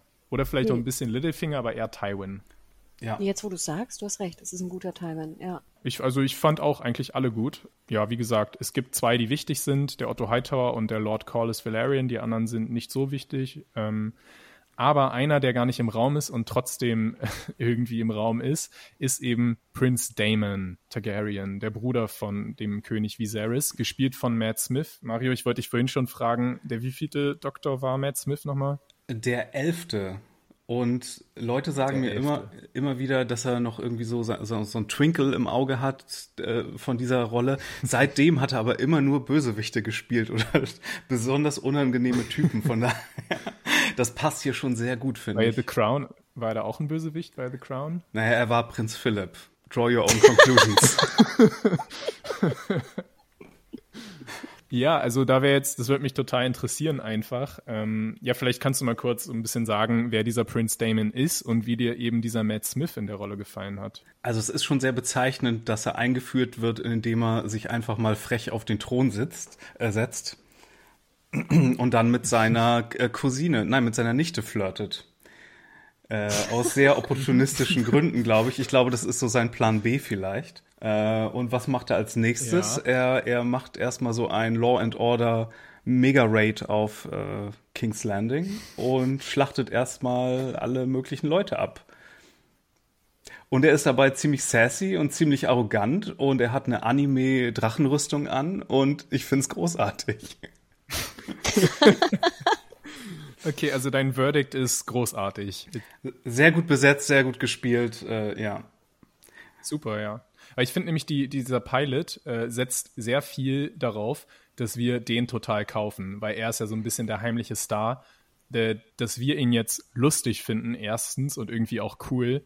Damit steht und fällt, glaube ich, auch vieles in der Serie, weil er ist vielleicht noch am ehesten so hier der, der, der, der Publikumsliebling vielleicht, so wie Tyrion, auch wenn er natürlich eher auf der dunkleren Seite zu verorten ist. Aber ich finde das einfach total wichtig, dass dieser Charakter für einen funktioniert. Ich selbst bin mir noch nicht ganz sicher, aber schön zu hören, dass es für dich äh, schon mal funktioniert. Wie ist das bei dir, Hannah? Ja, ich hätte das Gefühl, dass er so ein bisschen der Jamie Lannister-Ersatz eigentlich ist. Also oh, ja, wahnsinnig guter ne, mhm. Kämpfer, auch natürlich wahnsinnig dunkel, wie du es sagtest, aber ja auch was fast auch ein bisschen Liebevolles hat. Also nachher bei der mhm. Beerdigung mhm. zum Beispiel, wenn ich einmal vorgreifen kann, das ist ja nicht ein totales Arschloch in Anführungsstrichen. Mhm. Und klar, ne, die ganzen Dinge, die ihr gesagt habt und sowas, aber auch, nee, irgendwie finde ich, weil es ist genau die perfekte Mischung, dass halt auch so einer da irgendwie rumläuft und irgendwie stunk macht und äh, Kontra gibt, in Anführungsstrichen. Und auch halt, wie gesagt, so arschig ist. Aber wie du schon sagtest, also ich glaube, es ist eindeutig klar, dass die Serie will, und ich finde, es funktioniert, dass man ihn irgendwie cool findet. Ja. auf, so, auf, so, eine Art und Weise. Und ich denke auch, dass dann später irgendwie die Memes werden, glaube ich, meist von, mhm. von Damon äh, sein. Ja, dass man ihn auch lustig findet, genau, mit den Memes. Also, weil das würde ich ehrlich sagen, das sehe ich so und das haben auch viele andere, glaube ich, so gesehen, dass House of the Dragon schon ein bisschen trockeneren Ton hat als Game of Thrones gleich am Anfang auch. Und das ist wahrscheinlich hauptsächlich, weil wir keinen Tyrion haben, aber am ehesten so einer, der sich nicht um Konventionen schert und freche Sprüche drauf hat, ist ja dann dieser Damon. Und wenn man den nicht lustig fände, dann wäre, glaube ich, gar kein Humor hier in dieser Serie übrig. Okay, aber mein Eindruck von seinem Charakter ist schon, dass er alles, alles abbrennen würde, um seinen Willen durchzusetzen, oder? Also er ist nicht harmlos jetzt harmlos cocky wie ein Jamie, finde ich. Ich würde eher schon sagen, er hat da schon eher was von einem äh, oh Gott, ich habe alle Namen vergessen von früher. ähm, von Daenerys. Nein. Nee. Äh, böser junger König. Joffrey. Wir, Joffrey und wie hieß der andere danach, den wir danach als Schurken hatten aus dem Norden? Äh, Ach, Ramsey meinst du? Ramsey, genau. Ich finde schon, Ach, er, Ramsey, hat, stimmt. er hat mehr mit denen auch gemein als jetzt mit einem Jamie, mhm. der ja einfach ein lovable Bastard ist, aber, also nicht Bastard im wahren Sinne, aber im übertragenen.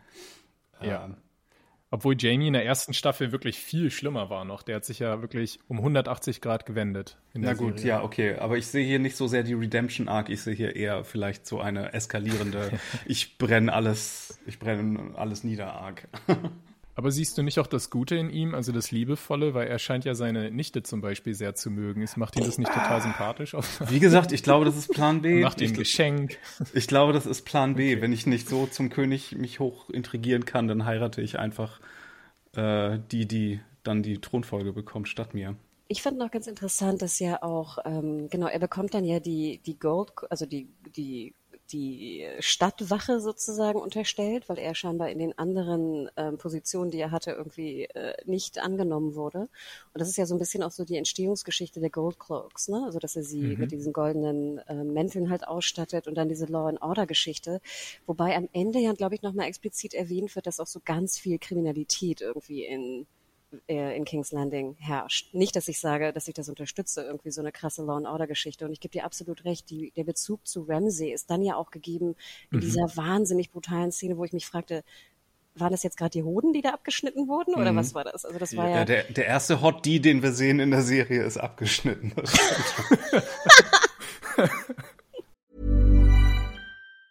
Even on a budget, quality is non-negotiable. That's why Quince is the place to score high-end essentials at 50 to 80% less than similar brands. Get your hands on buttery soft cashmere sweaters from just 60 bucks, Italian leather jackets, and so much more. And the best part about Quince, they exclusively partner with factories committed to safe, ethical, and responsible manufacturing. Elevate your style without the elevated price tag with Quince. Go to quince.com slash upgrade for free shipping and 365-day returns. Sehen wir genau. da jetzt mit, oder was? Also eins, passt. Ding. Stimmt, weil, das, weil der Hot D von Matt Smith sehen wir nicht, ne? Nee, der ist auch, glaube ich, gar nicht so hot. Ich glaube, das gehört, oder? Das wird doch hier impliziert, dass er äh, Probleme hat in der Beziehung, oder? Stimmt, aber ich dachte, er hätte jetzt irgendwie Sorge oder sowas und das soll jetzt ihn irgendwie ein bisschen verletzlicher zeigen. Aber du hast recht, das war dann. Ich glaube, er hat sich danach unter der, der Impotenz-Decke of Shame irgendwie versteckt, oder? Das, ich glaube, das sollte mhm. hier angedeutet werden. Ich hatte auch eher so, also das einfach, ähm, oder kommen wir da später zu? Ja, machen vielleicht. wir das dann. Ähm, Genau, machen wir erstmal wirklich das Gemetzel von, ähm, es war, glaube ich, ein Ort nahe von diesem Flea Bottom, also wirklich so dem dem armen Viertel in King's Landing. Ja, das wird nämlich dann auch Thema, oder eigentlich haben wir jetzt sogar, wenn wir zu dem Gemetzel gehen, zwei Kleinigkeiten übersprungen. Ich sag's nur mal kurz, damit wir, damit wir das auch äh, nicht vergessen haben und einfach nur, ob ihr dazu irgendwie eine Meinung habt. Ich fand, das war noch die unwichtigste Szene sonst. Da ist einmal, dass Rhaenyra und Alicent in diesem Godswood ähm, Garten zusammen Geschichte lernen, eben über diese Prinzessin Nymeria. Und dann später noch die Szene, wo der König äh, seine vielen Wunden verarzten lässt und dann seine Frau äh, in der Badewanne besucht. Also habt ihr da irgendwas, was ihr dazu loswerden wollt? Äh, hat euch das gefallen? Also die erste Assoziation ist ja natürlich Grayscale, aber darauf will man natürlich nicht hinaus. Es ist aber sehr symbolisch, glaube ich, dass sich dieser König, der nicht ganz so mega gemacht ist für den Job, vielleicht am, am Thron schneidet. Ähm, mhm. Und da das so fixiert darauf später auch noch, frage ich mich so ein bisschen, okay, sollen wir das jetzt sehr buchstäblich nehmen, dass der Thron irgendwie vergiftet ist oder er sich zumindest irgendwie eine Tetanus-Infektion geholt hat oder sonst was in, in der Art? Oder ist das rein symbolisch, dass er nicht gemacht ist, auf dem Thron zu sitzen und sich sozusagen schneidet, symbolischerweise daran? Ich glaube, da kann Hannah Buchwissen andeuten. Genau, also so ganz grob äh, hast du schon recht, Mario. Dass, also wir sehen ja auch, der Thron ist ja noch, sage ich mal, sehr viel größer und sehr viel bombastischer und sehr viel schärfer nennen wir es mal so, von den Schwertern. Und vielleicht nochmal ganz kurz so zur Geschichte. Also als Aegon the Conqueror Westeros eingenommen hat, zumindest die, die sechs von sieben Königreiche, hat er halt die ganzen Schwerter von seinen Gegnern gesammelt, um dann diesen Thron daraus zu zimmern. Und es gibt so ein sehr bekanntes Bild aus diesem ähm, ich glaube, es ist sogar Fire and Blood, wo du halt den eigentlichen Ton siehst, mhm. wie auch George R. R. Martin in sich erdacht hat, der noch, noch viel bombastischer ist. Also wo du richtig Treppen hochsteigen musst, ungefähr so, ich weiß nicht, zwei Meter oder drei Meter und dann dieses riesen Gebilde von, von zusammengeschweißt, äh, wenig geschweißt, zusammengeschmolzenen Schwertern zeigst. Aber prinzipiell hast du schon recht, Mario. Da das halt alles Schwerter sind, schneidet sich eigentlich jeder, der drauf sitzt. Also es ist sehr, sehr unangenehm, auf mhm. diesem Thron zu sitzen, weil der halt überall so scharf ist. Aber genau wie du sagst, auch der Mythos ist, je mehr du dich schneidest, umso mhm. unpassender bist du eigentlich da drauf. Mhm. Ja. Es gibt ja sogar Targaryen-Könige, die daran gestorben sind. Da gab es ja diesen Maegor, den Grausamen, der später auch nochmal erwähnt wird, weil der kleine Rat Angst hat, dass Daemon so einer werden könnte. Der ist ja wirklich auf dem Thron auch gestorben an den Schnittwunden. Also das ist schon ziemlich geht ziemlich weit. Ja, und ich glaube, du hast schon recht, Mario. Also in der Welt willst du halt keine Schnittwunde haben, ne? Und ich glaube, es wird ja auch so kolportiert von dem Meister, dass das irgendwie nicht heilt oder so, ne? Vielleicht will man mhm. auch da so ein bisschen schon so Foreshadowing machen, dass er auch ein bisschen krank vielleicht ist. Nee, wer weiß. Eine Frage hätte ich noch dazu. Ich fand die Szene und auch, also wo er untersucht wird vom Meister am Rücken und auch die Szene, wo Damon auf dem Thron sitzt. Ich fand, die war ganz merkwürdig unscharf teilweise. Also ich mhm. weiß zum Beispiel, dass es ja auch bei Damon mit der Unschärfe auf dem Thron wahrscheinlich auch so ein bisschen, er kommt dann ja so hervor, es sollte so die Einführung auch sein. Aber ich dachte die ganze Zeit so, okay, gucke ich jetzt gerade falsch? Und in der Szene, wo ähm, Viserys untersucht wird von Mace, da sehen wir auch noch Otto Hightower im Hintergrund. Und Viserys ist so ganz komisch beleuchtet von vorne. Und der Hintergrund ist so komplett äh, in Unschärfe irgendwie getaucht. Und das waren so ein paar Momente, wo ich dachte, so irgendwie zieht mich das gerade so ein bisschen raus. Also ich habe die Entscheidung nicht so ganz verstanden. Ich weiß nicht, ob es euch aufgefallen ist oder irgendwie ein Kameramann, Kamerafrau da draußen ist, die das auch mal erklären kann. Mich hat's gestört irgendwie. Also mir ist es nicht aufgefallen, aber ich habe auch generell dieses Problem, dass ich eben viel von den Screenern gesehen habe. Und da sind manchmal noch ganz andere Sachen so provisorisch drin, dass ich dann wahrscheinlich so Kleinigkeiten jetzt irgendwie schon entschuldige, um dann vielleicht auch im finalen Produkt nicht mehr gesehen habe. Also manchmal sind auch die Drachen dann später noch sehr provisorisch animiert und so. Also das mit der Unschärfe ist mir jetzt nicht aufgefallen. Nee, und diese Diesigkeit, vielleicht noch ein Punkt, die ist mir auch aufgefallen im Hintergrund von ähm, dem Werewood Tree von ähm, Alicent und mhm. äh, Rhaenyra. Rhaenyra, genau. Mhm.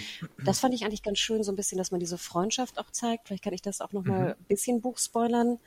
Die sind nicht befreundet im Buch. Mhm. Also Alicent ist, glaube ich, ein Tick älter als Rhaenyra und die tauchen, die, also natürlich kennen die sich, aber die tauchen eigentlich erst später auf. Und diese Freundschaft, die sie haben, die auch so ein bisschen vielleicht so an Sansa und, und äh, Arya auch erinnert, wie du mhm, anfangs sagtest, ja. ähm, die wird, die ist sozusagen so reinge, reingedacht oder abgeändert, was ich wirklich auch okay finde, finde ich eine gute ja. Entscheidung. Und ich fragte mich kurz, als sie da Nymeria erwähnen, ob das so ein bisschen äh, uns heiß machen soll auf das etwaige Spin-off, was wir Anfang erwähnt haben. das so eine kleine Werbung, Werbung war. Ja. Mhm. Ich glaube, es soll vor allen Dingen auch den Zwist später ein bisschen dramatischer gestalten, wenn die sich dann nicht mehr so grün sind. Weil so was wir aus dem Trailer gesehen haben, wird das ja schon so eine Mary Queen of Scots Queen Elizabeth-mäßige schwierige Beziehung werden, oder? Ich will gar nicht Was mehr mich- verraten, aber du hast Ja. absolut recht. Ja. Was mich in der Szene sehr gestört hat, ist, dass Rhaenyra, die ich eigentlich schon sehr sympathisch finde, da einfach hier aus diesem wunderschönen, kostbaren alten Geschichtsbuch da eine Seite rausreißt, als ob es ein mega Prank wäre. Da, da ist mir echt das Herz stehen geblieben. Unfassbar. Also, da war mir das fast noch lieber, wo Prince Damon da dem einen was anderes abgeschnitten hat. Da hatte ich noch mehr Verständnis. Aber das fragte ich mich auch, Björn. Das Rausreißen von diesem kostbaren Buch, ne, fand ich auch echt ein bisschen komisch. Und ich fand auch ein Findet bisschen komisch, cool. dass sie immer zu spät kam zu den äh, Council-Treffen. Ja, sie ist ja da nur als Mundschenk. Vielleicht nimmt sie diesen Job dann auch nicht so ernst. Ähm, aber ja, vielleicht sollte sie da trotzdem ein bisschen mehr. Ich glaube, das Ding ist auch, sie ist ein bisschen verhätschelt. Also, weil sie halt die einzige Tochter von den beiden ist und irgendwie so, es gibt, glaube ich, im Buch auch den Spitznamen die Wonne des Reiches mit ihrem, mit ihrem bezaubernden Lächeln und so. Alle, alle mögen sie und dann muss sie vielleicht auch nicht so hart arbeiten, sondern kann sich ein paar Sachen rausnehmen. Genau. Ja, wir haben ja gerade schon ein bisschen über das Gemetzel der Stadtwache gesprochen. Ähm, einfach nur, glaube ich, auch mal von House of the Dragon wieder eine kleine Ansage. Äh, ja, Game of Thrones war brutal. Bei uns wird es nicht anders. Es wird teilweise heftig. Glaube ich, ab 16 auch freigegeben, die Sendung. Das hat ja Konsequenzen für den Damon, der da mit seinen Goldröcken das gemacht hat. Denn im kleinen Rat äh, wird er ganz schön abgekanzelt von einigen, wobei der König, sein Bruder, ihn ja wie üblich verteidigt und in Schutz nimmt. Trotzdem steht da so ein bisschen der Vorwurf oder der, die Forderung im Raum, dass Prince Damon äh, auch mal wieder zu seiner Frau, du hast ja vorhin schon erwähnt, Hannah, ähm, Lady Rhea, ich glaube aber sie ist keine, also sie ist eine Royce, also Rhea Royce, was ja auch im Vale ist, aber sie gehört eher zu dem Haus. Die hat er mal geheiratet und seitdem, glaube ich, nie wieder gesehen. Ja, ist die Frage, ob er sich das wirklich vorbestimmen lässt, denn wir sehen auch, er hat da eigentlich schon eine ganz andere Herzensdame, da haben wir auch drüber gesprochen, die Sexszene. Übrigens finde ich es auch lustig, dass der Matt Smith sich ja im Vorfeld so halb ironisch beschwert hat, er hätte zu viele Sexszenen in der, in der Serie und er findet das unnötig. War jetzt bisher nur eine drin in dieser Folge. Ähm, kurze Frage an dich, Hannah. Wer ist denn die Schauspielerin von diesem Charakter, diese Dirne namens Mys glaube ich? Mysaria heißt sie. Genau, Lady Misery. Und ich glaube, wir beide kennen sie sehr, sehr gut Ja. und äh, mögen sie auch sehr, sehr gerne. Denn das ist natürlich so neuer Misuno, die wir natürlich besonders aus äh, Devs kennen. Aber sie glaube ich, die meisten kennen sie wahrscheinlich aus Ex Machina und äh, vielleicht sogar ein bisschen Maniac. Ähm, aber ich muss sagen, ganz ehrlich, Björn, und ich weiß nicht, wie es euch ging. Ich fand, das hatte ich ja schon öfter erwähnt, ich habe manchmal Probleme mit ihrem Schauspiel. Auch bei Devs hatte ich das ab und zu und ich kann es nicht so genau in Worte packen. Ich muss aber auch hier sagen, dass ich noch nicht so ganz, gut, das ist jetzt auch ein bisschen übertrieben, soll man wahrscheinlich auch nicht, aber ich bin noch nicht so ganz warm geworden, sowieso nicht mit dem Charakter. Lady Misery, wie gesagt, hat auch eine, ist eine wichtige Person auch, gerade in Bezug zu Damon. Aber ich fand auch ihr Schauspiel, hm, I don't know. Und ich dachte auch so, oh Gott, äh, Sonoya äh, Misuno, ich hoffe sozusagen, alles, was wir sehen, wolltest du auch zeigen. Und ich hoffe, ihr hattet irgendwie eine, ähm, wie heißt es hier, ein, ähm, die, wie heißt nochmal die Ladies, äh, die Sexual, die Sexszenen sozusagen, Sexszenen Conductors, dass ihr die irgendwie auch mit an Bord hattet, wo- wovon ich sehr stark ausgehe gehe heutzutage. Aber da war ich, das waren so meine Gedanken, die mir durch den Kopf gingen. Und ich weiß nicht, Björn, ging es dir ähnlich oder? Boah, ich weiß gar nicht. Also ich hatte irgendwie auch bei Game of Thrones, das ging ja auch von Anfang an so los, ne, dass das wirklich viel mehr auch noch war als, als in dieser Serie. Ähm, ich fand, da war die Episode eigentlich auch eher verhalten, was jetzt, du meinst Sexszenen so insgesamt ähm, angeht. Ja, also ist mir jetzt nicht irgendwie groß aufgefallen. Aber findest du ihr Schauspiel sozusagen, fand, warst du happy, sie zu sehen und fandst du, das wirkte sehr gut? Mm, Ja, das muss ich erst noch sehen. Ich finde ihren Charakter ein bisschen schwierig bisher, weil sie ja nur so ihrem, ihrem Mann, dem Damon, da einflüstern soll, du bist hier der, der wahre King und so. Schau an, wie cool du bist. Finde ich jetzt keinen allzu beeindruckenden Charakter. Da muss ich erst noch ein bisschen ihre eigene Agenda kennenlernen und ja, das Schauspiel von Mitsuno. Sie hat jetzt ja noch nicht wirklich viel zu tun, also da weiß ich jetzt noch nicht so genau. Das sind nur deine alten Shea-Ressentiments, Hannah.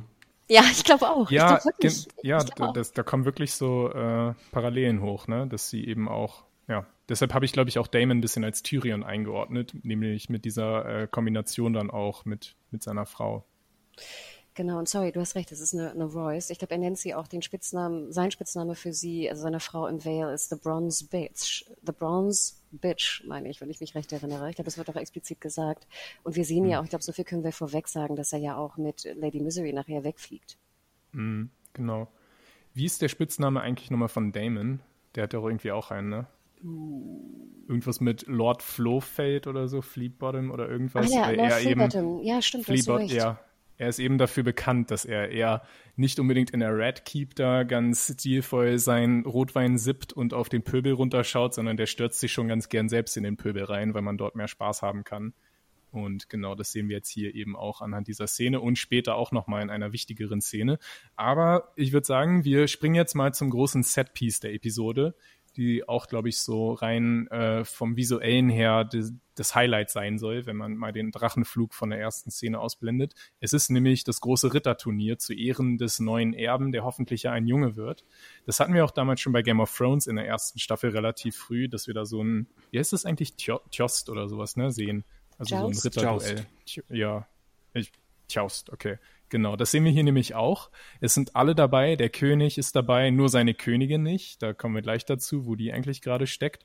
Rhaenyra ist da dabei, Alicent, die so ein bisschen, das fand ich ganz sympathisch, so ein bisschen Hofgerüchte da auch besprechen und sich darüber äh, beömmeln, wer jetzt hier irgendwie eigentlich schon heimlich schwanger ist oder so. Und dann ist noch eine ganz kleine ganz kleine Anspielung drin, die ich ganz interessant war. Wir haben da nämlich diesen, ähm, diesen Sir Boros Baratheon gespielt von einem Roger Evans, der für sein äh, Duell sich den Segen ähm, der Queen Who Never Was holt und damit so ein bisschen das Haus Targaryen pikiert oder sie entblößt. Und das finde ich ganz lustig, weil. Controversial, ja. Es ist einfach auch so, weil ja irgendwann später das Haus Baratheon, das Haus Targaryen vom Eisernen Thron stürzen wird, eben durch Roberts Rebellion. Das fand ich ganz lustig, ähm, weil ja auch hier der Viserys dann sagt, ja, ist doch nicht so schlimm hier. Also soll er, soll er doch was sagen, ist doch nicht so schlimm. Es wird irgendwann schlimm sein, wenn die Baratheons. ja. Es gibt aber einen großen Unterschied zu den Turnieren am Anfang der ersten Staffel von Game of Thrones. Und zwar, als da die Ritter angefangen haben, die wertvollen Ritter der, der Häuser angefangen haben, sich gegenseitig zu zerfleischen, haben die Leute gesagt, hey, was macht ihr denn da? Hört auf damit und das nicht irgendwie noch irgendwie applaudiert und encouraged und gesagt so, ah ja. Night's gonna night. Ja, ist das eigentlich so ein ganz normaler Tjöst? Kann ich mir das so vorstellen? Ich war noch nie bei einem. Also, so ist es dann. Da werden dann die Schädel zertrümmert oder was? Nee, eigentlich ja nicht, weil das ja auch keinen Sinn ergibt, wenn sich die Armeen da dezimieren unter den, in so einem, im Grunde hier, äh, Friendly Game. Das ist ja, ergibt nicht so viel Sinn eigentlich, aber okay, vor 200 Jahren war das vielleicht noch ein bisschen barbarischer und gehörte so ein bisschen, weil das sind ja keine Gladiatoren, das sind ja Ritter. Und mhm. Knappen, also. Ja, die erben ihre Häuser teilweise auch. Genau, aber wie du schon sagst, äh, Damon fordert dann ja auch den ersten Sohn, also ältesten Sohn von Haus Hightower raus, ne? Von, also den Sohn von Otto Hightower, wenn ich mich mhm. recht erinnere. Ähm, was jetzt Jousting angeht, ich bin da auch wirklich kein, kein Ritter-Experte, äh, ähm, was das angeht, aber ich meine mich zu erinnern, dass auch in den Büchern, das halt, oder zum Beispiel auch bei Duncan Egg, es gibt eine sehr schöne ähm, mhm. Äh, Buchgeschichte, wo halt Dank natürlich zu verschiedenen ähm, Turnieren geht und auch ich weiß gar nicht, bei Jousted, da sind noch so andere Turniere, die er irgendwie macht, andere Spiele in Anführungsstrichen, die sind auch sehr blutig. Also wenn man zu so einem Turnier geht, kann es auch sein, dass du stirbst. Weil du siehst ja schon, wenn mhm. du da mhm. mit vollem Galopp, mit einer Lanze auf die Leute zureitest, dass du, du kannst davon ausgehen, dass du stirbst. Das ist sehr gefährlich, da mitzumachen, weil du kannst ja auch von der Lanze irgendwie aufgespießt werden oder so, wenn es dann irgendwie falsch in, in Hals oder irgendwo eine, was trifft, was, was du nicht geschützt hast. Dass es hier aber so auch kolportiert wird, dass sie danach dann noch mhm. in so einen Schwertkampf gehen, der dann tödlich endet, fand ich auch ein bisschen ungewöhnlich, aber prinzipiell kann ich sagen, dass in den Büchern, also dieses Jousting, dass es auch gefährlich ist, da teilzunehmen. Und du kannst auch dabei sterben, in Anführungsstrichen. Das passiert ja auch in der ersten Staffel von Game of Thrones. Da kriegt ja jemand den Speer, mhm, äh, so, ein, so ein Splitter davon in den Hals und stirbt dann daran. Aber als der Mountain dann irgendwie noch weitermachen will nach dem eigentlichen Ding, wird er ja von den Wächtern aufgehalten. Es wird aber ja sogar wirklich auch direkt angesprochen von der Serie selber, dass das jetzt hier gerade schon ganz schön exzessiv ist, nämlich durch die Charaktere Corliss und Rhaenys, also das Ehepaar. Die finden das nämlich auch ein bisschen eklig und vor allem vielleicht auch kein allzu schönes Omen, auf so eine Art die Geburt des nächsten Königs zu feiern. Aber äh, Lord Rhaenys erklärt es eben dadurch, einfach weil wir jetzt so viele Jahre Frieden erlebt haben, sind diese ganzen jungen Ritter, die kennen Krieg nicht. Und deshalb sind die irgendwie, verzerren die sich so ein bisschen danach, äh, das äh, ein bisschen auszuleben in der Simulation. Und das ist ja eigentlich auch an sich ein recht ähnlicher Vibe zu Game of Thrones am Anfang. Da haben wir ja auch so gesehen, das ganze Königreich, vor allem die jungen späteren Helden sind alle irgendwie verwöhnt und Sweet Summer Children und haben keine Ahnung, was wirklich äh, dabei auf sie zukommt. Und das ist jetzt hier, hier auch, dass die sich da gegenseitig abmurksen, aber vielleicht wirklich bald mal einen echten Krieg auch erleben könnten. Also das spricht die Serie auch an, genau. Und ich glaube, es sollte ja auch, da wir jetzt diese Parallelmontage sehen gleich zur Geburt, sollte es ja auch nochmal so dieses, was du eingangs sagtest, ja schon dieses Battleground, ne, mhm. vom, vom Geburtsbett bis hin zum, zu einem, zum Turnier auch nochmal verdeutlichen. Und ich glaube, wäre das Turnier jetzt nur so Pillepalle gewesen, dann wäre diese Parallelmontage nicht ganz so aussagekräftig gewesen, glaube ich. Genau. Ich hätte vorher nochmal zwei Fragen. Damons Outfit, yay or nay? Yay. Yay? Yay. Okay, passt. Auch der Helm, ja, wirklich? Okay, okay. Gerade der Helm, Yay. mit Flügeln dran. Are you kidding me? Ja, Passt, ich fand's okay. super. Also erstmal fand ich geil, dass der Helm auch so, so arrogant offen ist. Also der ist ja, sag ich mal, nur Aha. die Seiten sind ja geschützt. Ne? Also wie arrogant musst du sein, dass du mit einem de facto offenen Helm vorne, gut, es ist jetzt nicht viel Platz, aber trotzdem ein bisschen mehr Platz als bei anderen, dass du in so ein Turnier gehst. Ne? Also super cocky. Ähm, nein, und ich gebe Mario recht, also auch mit diesem roten Schweif da oben drin, den, dem Drachenkopf. Ich glaube, der Drachenkopf hat ja noch einen, noch einen Edelstein ne? im Auge, meine ich, oder in beiden Augen, weiß ich gar nicht mehr genau. Und ich liebte auch, dass das Pferd, und ich weiß, Pferderüstung ne, hin und her, aber dass das Pferd noch sozusagen wie so eine Schuppenrüstung hatte oben, also auch mhm. wie der mhm. Drachenschuppen. Ich fand's toll sorry, ich bin hin und weg gewesen. Und ich fand auch interessant, dass dann sozusagen die Hightowers, wie gesagt, wie so ein mhm. Turmhelm. Der sah, der sah wirklich albern aus. Also, dann hätte ich auch ja den von Damon getragen. Hat euch das auch ein bisschen erinnert an Non Shall Pass aus Ritter der Kokosnuss? Der schwarze. ja, stimmt. Stimmt, so ein bisschen, ja. Also ich, ich weiß nicht, ich mag das immer wahnsinnig gern. Und ich gucke dann immer auf die Wappen, auf mhm. die Schilder, ob ich die irgendwie erkenne oder sowas. Also ich, oder auf die Wamse, ne? Ich glaube, der, der Hightower Dude hat auch das, äh, den, den Turm, ne, von, von Old Town äh, da auf mhm. seinem Wams. Ach, ich, ich liebe das. Ich liebe das. Und ich muss auch immer so ein bisschen an Defender of the Crown denken. Ich weiß nicht, ob ihr das mal gespielt habt früher. Da nee. gibt es auch nicht die Jousting und auch in dieser, die, die Kamera wechselt ja auch so, ne? In die, in die Ego-Perspektive mehr oder weniger. Also ich, ich war all in. Tut mir leid. Ich war auch, ich war auch sehr begeistert, dass das Publikum, du sahst da ja auch wieder den, den Costume Porn. Also mhm. klar, da waren ja. Doppelungen drin, aber du sahst eigentlich, nimm irgendwie 30, 40 Bürger und Bürgerinnen, die waren tiptop ausgestattet. Also da stimmte alles und variabel und unterschiedliche Farben. Also ich, ich fand's toll. Aber die Serie macht ja auch den Punkt, dass Ausstattung nicht alles ist, denn am Ende ist es ja gar nicht Damon, der dieses Turnier gewinnt, wenn wir mal kurz beim Turnier bleiben, ähm, sondern ein gewisser Sir Christon Kohl oder wie gesagt Christopher Kraut oder so. Christian Kraut. Nee, Christ, Christon Kraut, glaube ich, heißt er auf Deutsch. Wir, nennen, wir bleiben bei Kohl. Der wird gespielt von dem Schauspieler Fabian, Fabian Frankel. Ähm, den hat man vielleicht in der Netflix-Serie The Serpent sehen können. Ähm, der hat nämlich nicht so ein schickes Outfit, wie gesagt, aber gewinnt am Ende gegen Damon und scheint damit ja auch die Rhaenyra ziemlich zu beeindrucken. Ne? Die weiß jetzt gar nicht, wen sie da jetzt irgendwie hotter findet, ihren, ihren Onkel oder den, den Christian Kraut. Ähm, ja. Also wenn du Christian Kraut sagst, das ist der unerotischste Name, den ich Sorry, wenn es einen Christian Kraut draußen gibt, aber sorry. das ist nicht Beschwer so dich bei den Übersetzern. Aber ja, ähm, der kommt übrigens aus Dorn und ist da nicht wirklich allzu nobel, aus allzu nobler Abstammung. Ähm, Was, Christian aus Dorn, ne? der hat da irgendwie seine Wurzeln, ja. Ich krieg's gerade leider nicht genau zusammen, aus welcher Ecke, aber eher aus dem Süden. Und ja, sieht man ja auch so ein bisschen bei dem Charakter äh, oder bei dem Schauspieler. Ähm, wie findet ihr den so? Weil der wird, kann ich, ich habe ihn mir rot markiert, das wird auch eher ein wichtigerer Charakter werden. Ich fand den ziemlich hot, muss ich ganz ehrlich sagen. Mhm. Also ich bin, ich, ich mag Ned Smith im Schauspiel sehr, sehr gern, aber das ist jetzt nicht so mein, mein Hotness-Dude, äh, in Anführungsstrichen. nicht mal mit der Perücke. Nee, sorry. Ich muss ja immer, ich weiß auch nicht warum, ich muss immer auf seine Augenbrauen gucken und frage mich immer, wo die sind. Welche? Ja. sorry, ich bin da immer abgelenkt. Das heißt, er kann ähm. nie lüstern seine Augenbraue irgendwie anheben zum Flirten oder so. Nein, aber ich, ich fand das sehr schön. Also auch das ist ja auch so sehr mittelalterlich bezogen, ne? dass dann diese, diese Blumenkränze da so auf die, auf die Lanzen ge, gepackt werden. Und ähm, wie du schon sagtest, er kommt halt aus, ich glaube, er ist doch nicht mal ein Lord, ne? Er ist, glaube ich, nur der, mhm. der Sohn von einem Steward oder irgendwie sowas. Ähm, er kommt aus Dorn, ne? wo ja auch alle irgendwie, als er den Helm abnimmt, so hoch, oh Gott, das ist irgendwie in Dornish oder sowas. Also ich, ja, ich finde ihn ziemlich cool und ich fand auch cool, genau wie du sagtest, dass man auch sieht an der Rüstung, dass er halt kein besonders viel Geld hat. Ne? Er hat, er hat hm. kein Geld, um die, eine tolle Rüstung zu tragen, im Gegensatz zu Damon, der da voll ausstaffiert ist. Ja, Matt Smith ist eher der, äh, der Logan und äh, der Christian Cole ist eher der Jesse. Um mal Gilmore Girls Boyfriends Vergleiche zu machen und nicht immer nur Game of Thrones Vergleiche. Ich dachte gerade Logan aus äh, Veronica Mars, dachte ich kurzzeitig. Ich war gerade bei Logan aus Wolverine und Jesse aus Breaking Bad und hab nicht so richtig. okay. Sorry, ich glaube, die Gilmore Girls äh, Referenzen sind ein bisschen verloren hier. Na gut. Das stimmt.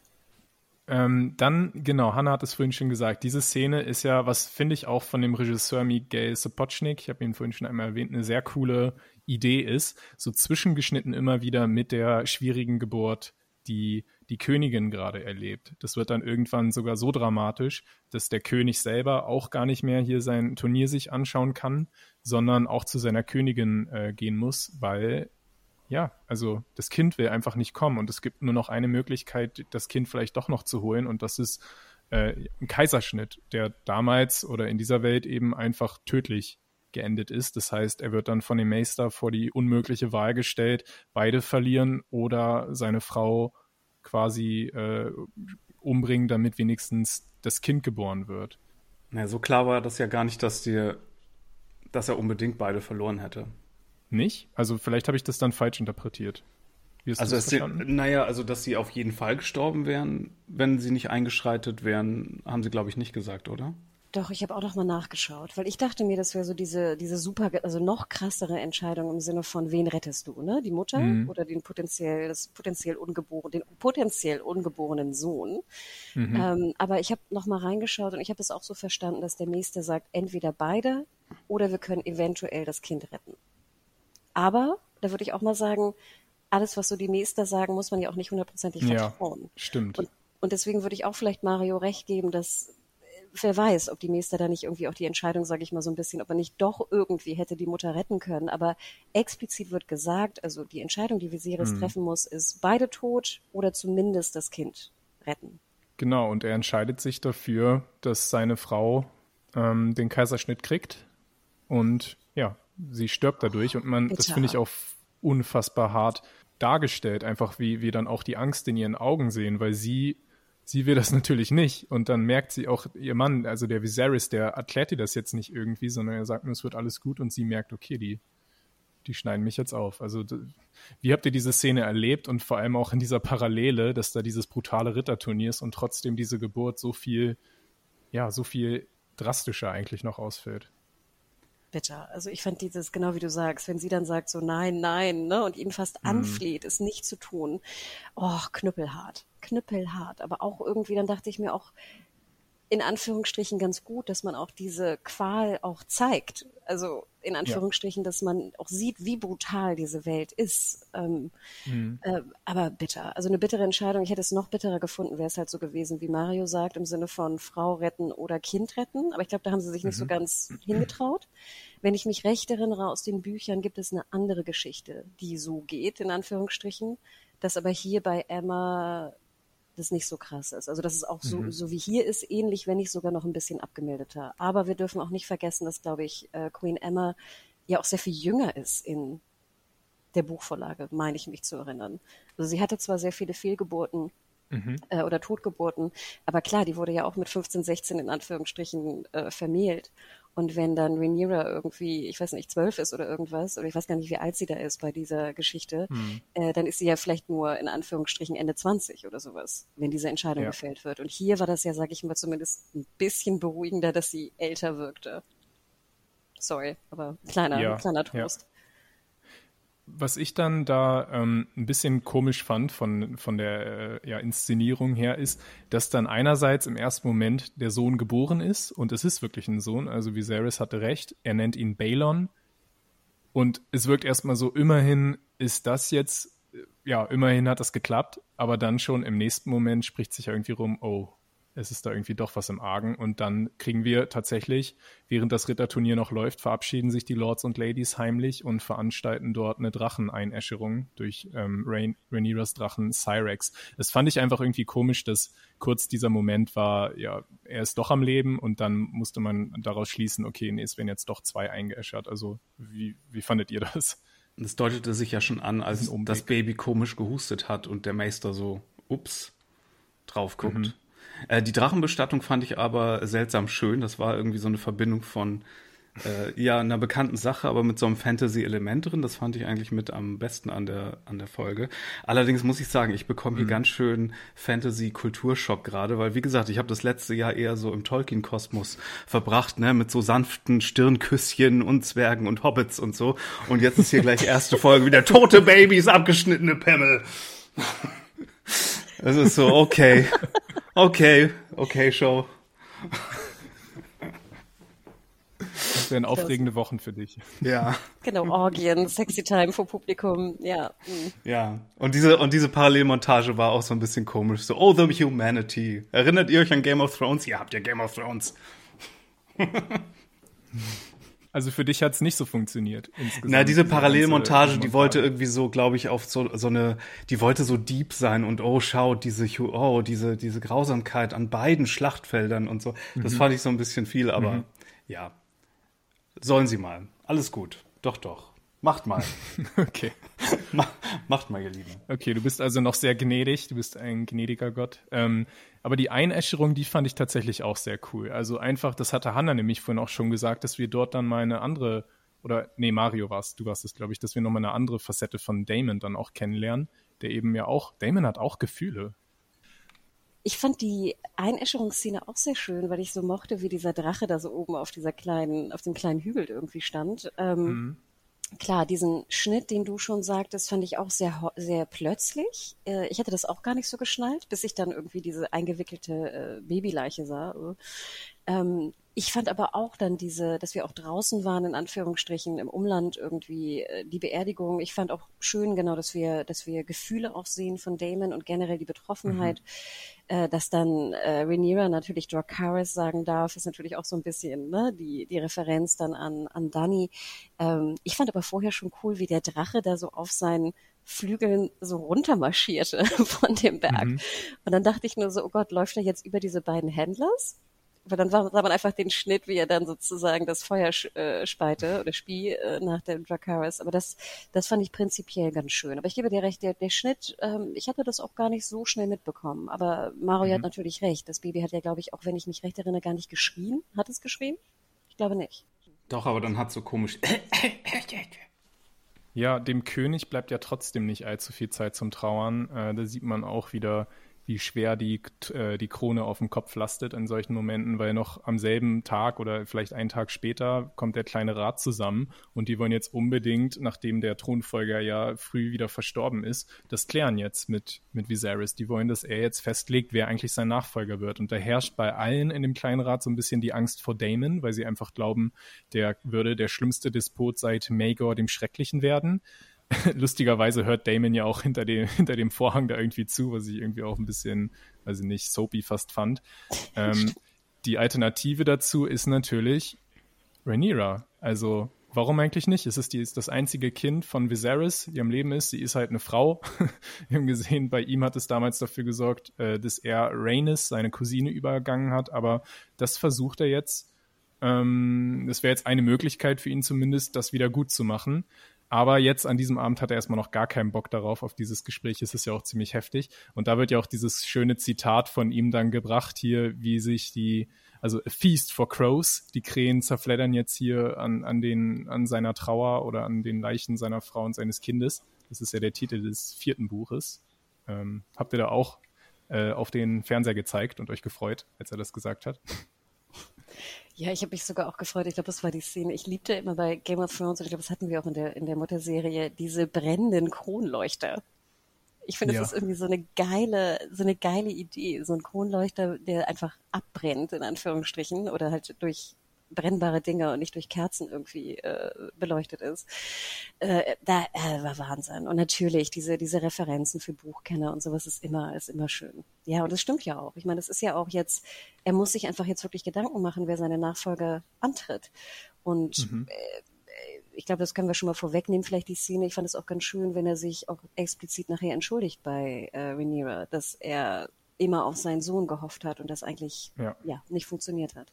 Die nächste Szene ist da jetzt auch eine sehr krasse, also eine wichtige Szene. Wir sehen nämlich, wie Otto so ein bisschen den Moment erkennt. Also es ist hier irgendwie jetzt gerade wieder Verwirrung, die Königin ist tot, es, ist, es gibt keinen Thronfolger, was machen wir denn jetzt? Und der ist ganz blitzschnell und denkt sich, ich habe ja auch eine Tochter, die ganz hübsch ist ähm, und schickt die tatsächlich zu dem König, um ihn in Anführungszeichen zu trösten und sagt dann noch dieses sehr eklige Ding, zieh dir doch ein Kleid deiner Mutter an. Also da, oh, da schaudert es einem richtig. Aber es ist ja echt ziemlich schlau, ne? Also der ist extrem listig, dass er da diesen Moment erkennt. Wie fandet ihr das? Ähm, was ich ja in Anführungsstrichen ganz witzig fand, dass dann Viserys irgendwie äh, an Valyria in so einem Modell rumbaut. ja.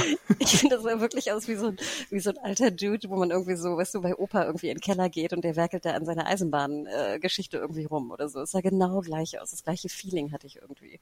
Und du hast, und du hast schon recht, natürlich, ich fand es furchtbar eklig, ähm, sehr vorsehend natürlich auch von Otto, also auch sehr charakterbezeichnend, dass er mhm. diese Ambitionen verfolgt. Ähm, vielleicht zwei Sachen, die so ein bisschen Buchwissen andeuten. Das Kleid, was sie trägt von der Mutter, ist äh, grün. Mhm. Nur so. Ist ein grünes Kleid. Ja. Und äh, so ein bisschen Buchwissen andeuten, wenn ich mich recht erinnere, hat sie auch, sag ich mal, da sie ja eigentlich älter ist im Buch, hat sie, glaube ich, auch schon bei dem vorigen König, nicht, dass sie jetzt, dass es sexuell bedingt war, aber ich glaube, dieses Vorgelese hat sie auch schon bei, wie heißt der, J. Harris? Mhm. Den wir am Anfang äh, sehen bei dem äh, in Harrenhal. Äh, das hat sie, glaube ich, auch schon mal gemacht. Also einfach so diese, diese nicht Betreuung von, von älteren Menschen, aber so ein bisschen, sag ich mal, da hat es, wie gesagt, noch, soweit ich weiß, keine sexuelle Konnotation gehabt. Aber das ist jetzt, sag ich mal, ähm, auch vielleicht ein Rückbezug für, für Buchkenner, in Anführungsstrichen ja. so ein bisschen. Aber hier ist es natürlich ganz, ganz eindeutig, ne, dass ja. äh, Otto da will, dass da vielleicht was anderes passiert. Aber da lief jetzt nichts, oder? Oder kommt jetzt irgendwie Ende der Staffel äh I have a claim because I have a Bastard. Ach nee, das wäre dann ja ein Bastard, hm, oder? Ich, äh, Jane, was denkst du? Also, ich, ich denke, ich denke, okay. und ich finde es witzig, dass du, Hannah, sagst, dass es für dich so ein, irgendwie dich daran erinnert, wie so eine, wie so eine Pflegerin für einen älteren Herren oder so. Bei mir war die Konnotation eher, dass er so ein kleiner Junge da ist. Also er sitzt da, da in seinem Zimmer, äh, und baut an seinem kleinen Modell herum und dann kommt noch irgendwie äh, Alicent und liest ihm seine gute Nachtgeschichte vor, weil er Geschichten so toll findet. Das war für mich irgendwie eher so und deshalb in Anbetracht dieses äh, Dings, dass sie da eher so mütterlich für ihn auftritt und es geht ja, sie spricht ja auch, äh, sie macht sich emotional verletzbar, indem sie über den Tod ihrer eigenen Mutter spricht. Übrigens ganz interessant, das hat die Schauspielerin selber gedichtet. Das hatte ich in, den, äh, in einem Behind-the-Scenes-Video gesehen. Die Alicent hat gar nicht so eine super klare Hintergrundgeschichte, was die Mutter angeht. Also hat diese Emily Carey, die Schauspielerin, selber sich was ausgedacht und die fanden das alle ganz cool. Also ist es dann reingekommen. Aber ich glaube nicht, dass da was lief. Also das sicherlich hätte der Otto das irgendwie gehofft, aber das kann ja auch noch werden. Das ist, glaube ich, sein Plan. Aber in dieser Nacht lief da nichts. Sie hat ihm, glaube ich, wirklich nur Trost gespendet. Emotionalen. Also ja, ich glaube auch, dass es also eindeutig sein soll, dass, dass da nichts Sexuelles lief in dieser Nacht direkt nach dem Tod seiner Frau und seines Sohnes. Das würde auch zu Viserys nicht passen, der ja wirklich auch als so ein grundguter, im, also eigentlich ein grundguter Typ äh, dargestellt wird. Der erinnert mich auch immer ein bisschen an Ned Stark, so, also ein bisschen äh, treu doof auf eine Art. Also er versucht immer das Richtige zu machen und wird dabei von den ganzen Bösen immer ausgespielt, vielleicht. Ähm, ja, deshalb, ich glaube auch nicht, dass der das machen würde, einfach als Typ. Ich will noch mal kurz was zu der Farbe Grün sagen, Hanna. Ähm, da wollen wir jetzt ja wirklich nicht tiefer drauf eingehen, was das zu bedeuten hat. Aber einfach mal so generell, glaube ich, für die nächsten Folgen oder auch für diese Folge ist es ganz interessant, immer mal wieder auf die Farbe Grün zu achten. Weil tatsächlich schon als Alicent dem Damon ihren Segen geben soll, da sieht man ganz kurz, wie sie die Wahl hat zwischen einem roten Kranz und einem grünen Kranz und sie greift dann explizit zu einem grünen Kranz, die sie ihm überreicht. Also die Farbe Grün und Alicent, das wird noch wichtig. Nur mal so. Genau. Mhm. Ihr macht das ja spannend. Ich dachte, musste die ganze ja. Zeit an die Garderobe von Marjorie denken.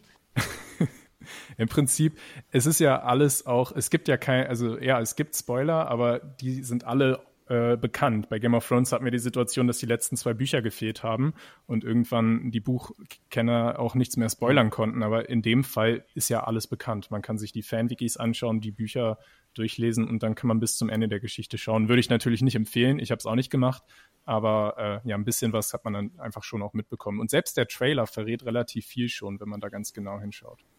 Vielleicht noch eine Sache dazu, Biane, dass alles bekannt mhm. ist für Buchkenner ist auch nicht alles, alles bekannt, weil mhm. ja in diesem Fake History Buch auch unterschiedliche Quellen zu Wort kommen. Mhm. Also es gibt so manche Momente in der Geschichte, wo es halt zwei Quellen gibt, die unterschiedlicher Meinung sind, was eigentlich passiert ist.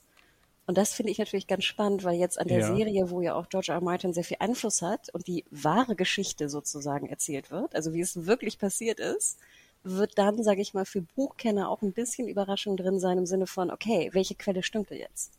Das sehen wir hier, glaube ich, auch in dem Moment, wo wir nicht sehen, dass, dass wir nicht sehen, ob äh, Damon wirklich das gesagt hat im Bordell, was er angeblich gesagt hat, oder?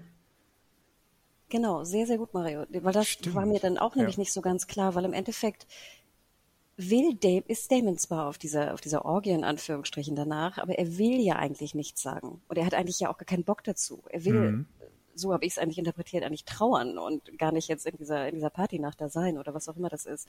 Und mhm. eigentlich bringt ihn ja Lady Misery dazu, diese Ansprache zu halten. Es wirkt fast so ein bisschen so, als hätte das jemand anderes gesagt und er schützt jetzt diese Person vielleicht und damit die nicht die Zunge rausgezogen bekommt. Nee, absolut, wie du sagst. Also das dann hm. nachher auch in dieser Diskussion mit Viserys, was er gesagt hat und was nicht. Also ich glaube, dass er gesagt, dass er diesen Namen irgendwie herausgebracht hat, irgendwie The King for oder The Prince of a Night oder The Air Day for a Day. Ja. The Air for a Day. Oh, ähm, super Name auch. Genau, Genau, und ich glaube, da hat Mario absolut recht, dass das schon mhm. so ein mhm. bisschen verdeutlichen soll, dass, dass es halt viele Gerüchte weiterhin sind natürlich und dass es nicht so ganz mhm. klar ist, wer eigentlich was gesagt hat und dass es immer nur gesagt wird, der hat das gesagt oder auch Viserys wird halt viel zugetragen. Und ich glaube, es wird ihm ja auch zugetragen von, von Otto, dass er das wohl gesagt haben soll und der wild rumgepartiert und rumgehurt haben soll und es gefeiert hat, theoretisch, dass der Erbe stirbt. Aber Mario mhm. hat recht, das ist, finde ich ganz cool. Das ist nicht so hundertprozentig. Das ist ein sehr cooles Element in der Serie, genau, dass dann anscheinend wirklich die Erzähler auch nicht, ja, dass man denen nicht trauen kann. Dann ist natürlich die Frage, ob das, was wir dann sehen, jeweils immer aus der Perspektive desjenigen ist, um den es da geht. Oder ja, was dann wirklich am Ende die Wahrheit ist oder ob es bewusst auch bei verschiedenen, ob sie vielleicht sogar meine Szene aus zwei verschiedenen Perspektiven sogar darstellen, was aber vielleicht ein bisschen komisch wäre, um ehrlich zu sein.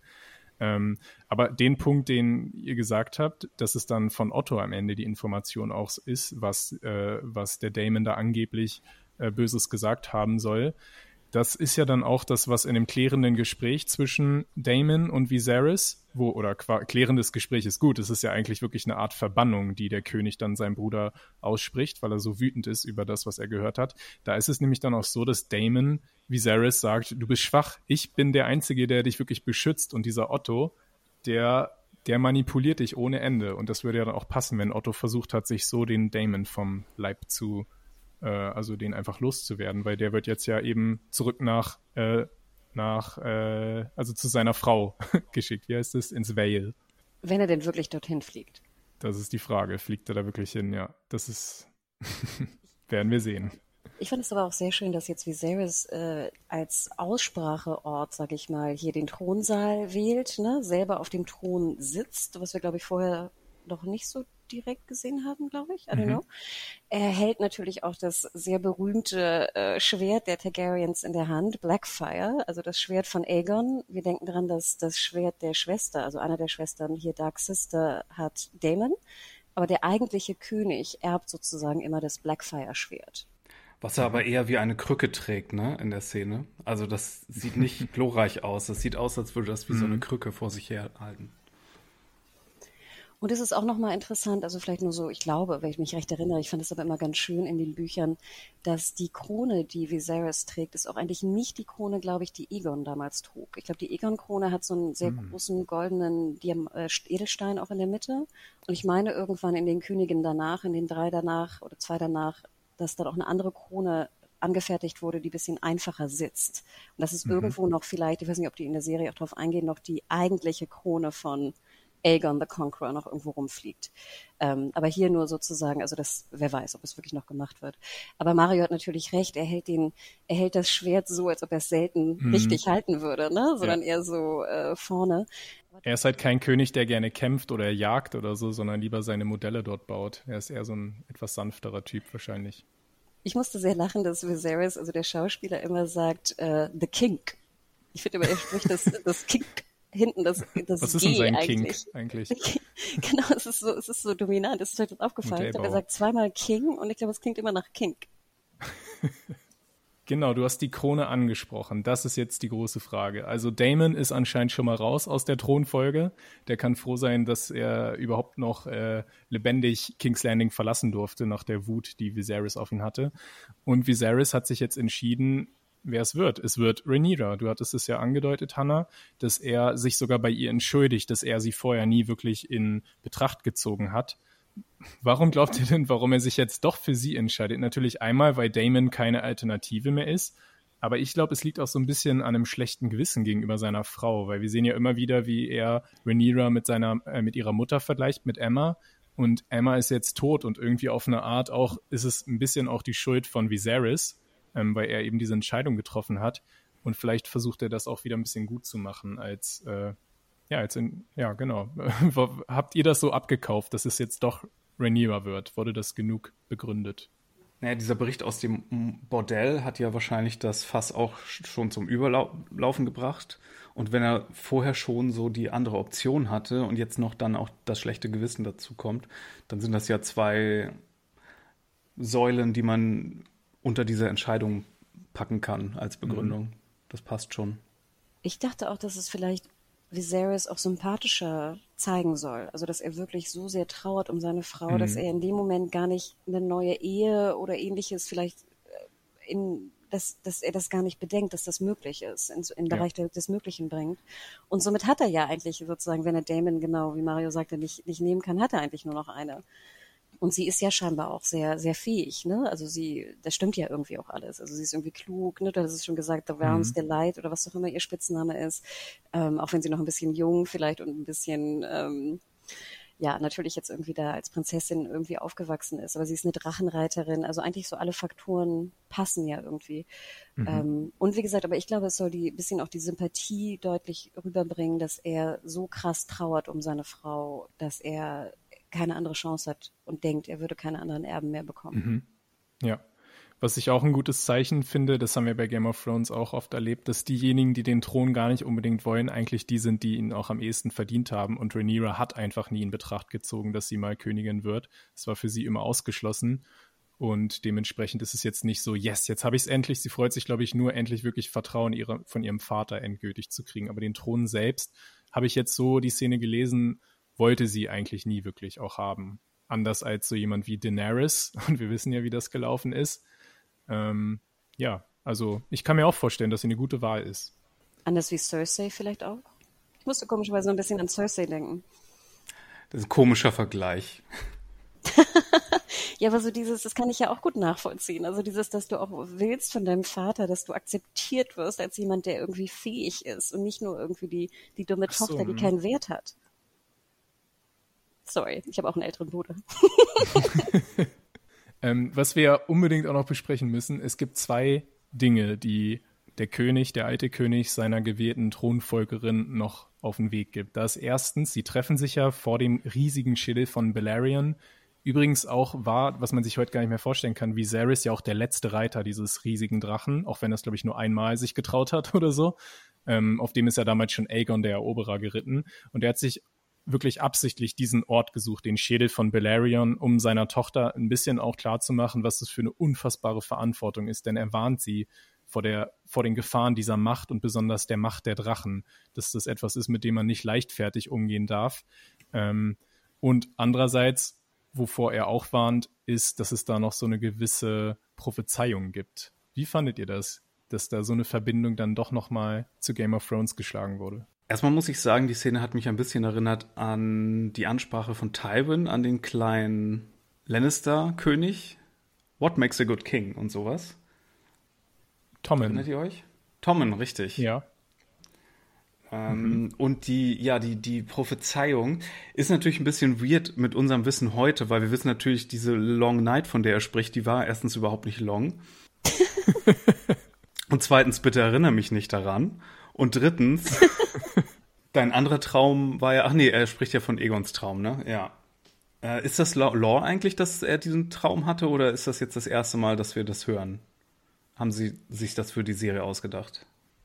Also ich glaube, diese Prophezeiung und Vorwegnahme mhm. von The Long Night ist ausgedacht, um eine Verbindung zur äh, zur Mutterserie zu machen. Ich glaube nicht, dass ich mich erinnere, mhm. also klar, die haben alle Träume und sowas und die sind auch wichtig und sowas, aber ich meine nicht, dass diese Art von Prophezeiung Aegon hatte. Also mhm. ich meine, ich hätte in den, ich bin wie gesagt kein Buchkenner, sondern ich lese nur das, was Leute darüber schreiben in Wikis. Und da klang es schon so an, als ob äh, Aegons Prophezeiung, die er dann A Song of Ice and Fire genannt hat, äh, auch bei früheren Königen in der Lore schon eine Rolle gespielt haben. Und das Problem war wohl, dass er nicht spezifiziert hat, wann das eintritt. Also dachten selbst die drei Könige vor äh, J. Harris, dass sie sich jetzt hier bereithalten müssen, weil morgen die Long Night losgeht und dass es dann wirklich noch äh, ja so lange gedauert hat, 300 Jahre. Äh, das hat dann niemand wirklich erwartet. Ist das eigentlich der Dagger, den er da in der Szene hat? Oh ja, das ist der valyrische Dagger, mit dem einmal äh, der Littlefinger den Krieg zwischen den Starks und den Lannisters losgetreten hat und mit dem Arya dann später die lange Nacht nach wenigen Sekunden wieder beendet hat. Got it. Ich überlege nochmal, also ich dachte, dass, wie gesagt, Aegon hat auf jeden Fall Träume oder die Targaryens haben Träume und, und haben Prophezeiungen und dass diese Asai-Geschichte und sowas, ne, dass das auf jeden Fall überliefert wird und immer abgewandelt wird und alle interpretieren irgendwie diese Prophezeiung anders. Dass jetzt aber Viserys es klingt hier ja fast so, als ob es wie so eine Art Codec gibt oder Geheimcode, der von König zu, zu Nachfolger oder Nachfolgerin transportiert wird im Sinne von halt dich bereit. Mhm. In dieser Art und Weise, also so strikt wie es hier ist, meine ich nicht, dass es vorkam. Aber wie gesagt, da meine okay, ich mich auch ja. zu täuschen. Ich meine, dass diese, diese Asai-Geschichte und sowas, oder wie heißt die, Ashai, wie das auch immer hieß, dass es da jemanden gibt und dass es auch Ach so, Ahai, ne? Genau, das, genau, also Ahai und das Song of Ice and Fire und so, dass das auf jeden Fall in unterschiedlichen Arten äh, weiter transportiert wurde. Aber mhm. dass jetzt irgendwie ein Nachfolger äh, oder eine Nachfolgerin so, das klingt hier ja so, oder? Dass es wie so ein mhm. Geheimcode ist. Nur du weißt ja, so. Wie, das ist ganz, so wie das na, mit den Aliens in Area 51, wo man dann die Wahrheit erfährt, wenn man Präsident wird. Ich meine, so wäre es nicht gewesen, aber ich weiß es auch nicht mehr genau. Aber ich fand auch, sage ich mal hier, so ein bisschen wie Mario auch gerade sagte, ich dachte mir so, erinnert uns doch nicht daran, oder? erinnert uns doch einfach nicht daran. Ich dachte mir, es triggert doch Leute eher. Das wäre jetzt, es ist jetzt nicht so super relevant, finde ich. Es ist jetzt auch nicht so super relevant, um da irgendwie eine, eine Referenz zur Mutterserie zu machen. Ich hätte es komplett weggelassen. Ich hätte den, den Dolch weggelassen und ich hätte hier mhm. die Prophezeiung weggelassen, weil ich glaube, du triggerst mehr, als dass du gewinnst. Ja, also das würde ich auch genauso sehen. Einerseits natürlich immer verlockend, dann äh, so ein bisschen an die, an die Serie zu erinnern, aber sie haben da leider wirklich nicht an die beste Phase der Serie erinnert. Das kann, das kann auch wirklich nach hinten losgehen. Und vielleicht noch ein Punkt. Wir hatten doch auch diese Prophezeiung mit dem, was war das, mit dem kleinen Bruder und dieser ganzen Geschichte, oder? Ich dachte mir immer, ich, ich weiß nicht, ich finde diese, diese Interpretation von Prophezeiung, das ist natürlich ein tolles Stilmittel, aber irgendwie habe ich auch das Gefühl, dass in Game of Thrones, ich finde, man muss sehr vorsichtig sein damit. Mhm ich ärgere mich gerade so darüber, wie viel wir darüber geredet und spekuliert haben und am Ende kam nichts dabei rum. The Hours of Podcast. Oh mein Gott. Deswegen, da dachte ich auch dran. Ja, dann sind wir eigentlich jetzt auch schon wirklich am Ende. Es war eine sehr, sehr lange Folge. Es kommt noch ein Moment. Wir sehen nämlich, wie äh, Lord Viserys äh, seinem Vorgänger J. Harris nachmacht, alle Lords und alle Ladies einbestellt. Ähm, eigentlich sind es, glaube ich, eh hauptsächlich die Lords. Diesmal nicht nach Harrenhal, sondern nach King's Landing, damit sie, nun wo die Entscheidung getroffen ist, alle seiner Tochter Rhaenyra ähm, die Treue schwören als neue Nachfolgerin. Wir sehen da kurz den Rickon Stark, also den aktuellen Lord von Winterfell. Wir sehen auch relativ unscheinbar neben dem äh, Otto Hightower seinen Bruder Lord Hobart, der eben der Chef von äh, Old Town ist. Ähm, also die haben sich dort alle versammelt und schwören Rhaenyra die Treue und ja, dann ist ja alles gut, oder? Also dann ist ja die Thronfolge geregelt und passt alles, oder nicht? The End. da haben wir dann ja dann noch äh, im Abspann die nächste ganz, also wirklich die deutlichste äh, Verbindung zur Mutterserie.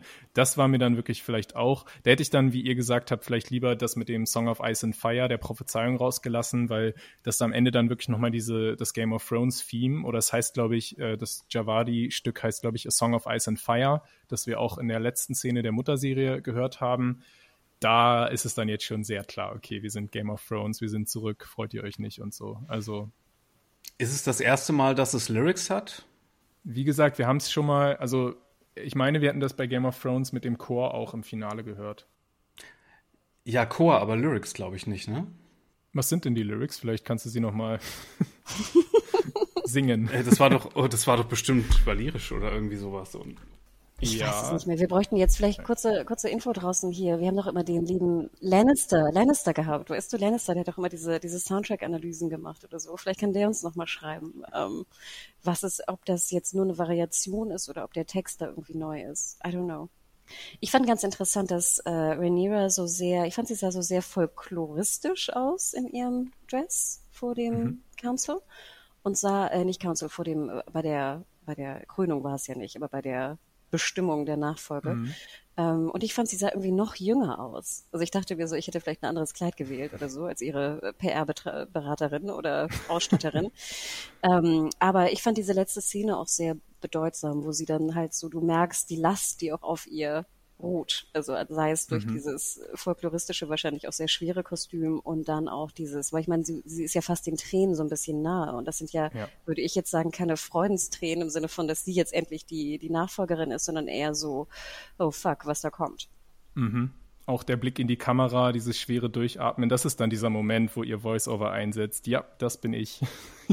Hier in ja, genau. Situation ich stecke. Fuck. Stimmt. Und ihr könnt euch nicht vorstellen, was ich von hier an erlebt habe. Da, da, da, da, da, da. Stimmt, ja. in so, so einem TikTok-Video oder so, ne, heutzutage. Hm. Ich dachte eher Gitarrensolo, aber gut. aber das spielt sie dann selber. Ähm, ja, das war's. Das ist, das ist das Ende. Das ist die letzte Einstellung dieses Piloten. Ich glaube, ich habe gar nicht den Titel der Folge genannt. Ich verspreche, ab der nächsten Folge ist mehr Struktur. Das ist mein erster Tag als Moderator. Also der Titel lautet The Heirs of the, äh, of the Dragon oder Die Erben des Drachen ähm, auf Deutsch.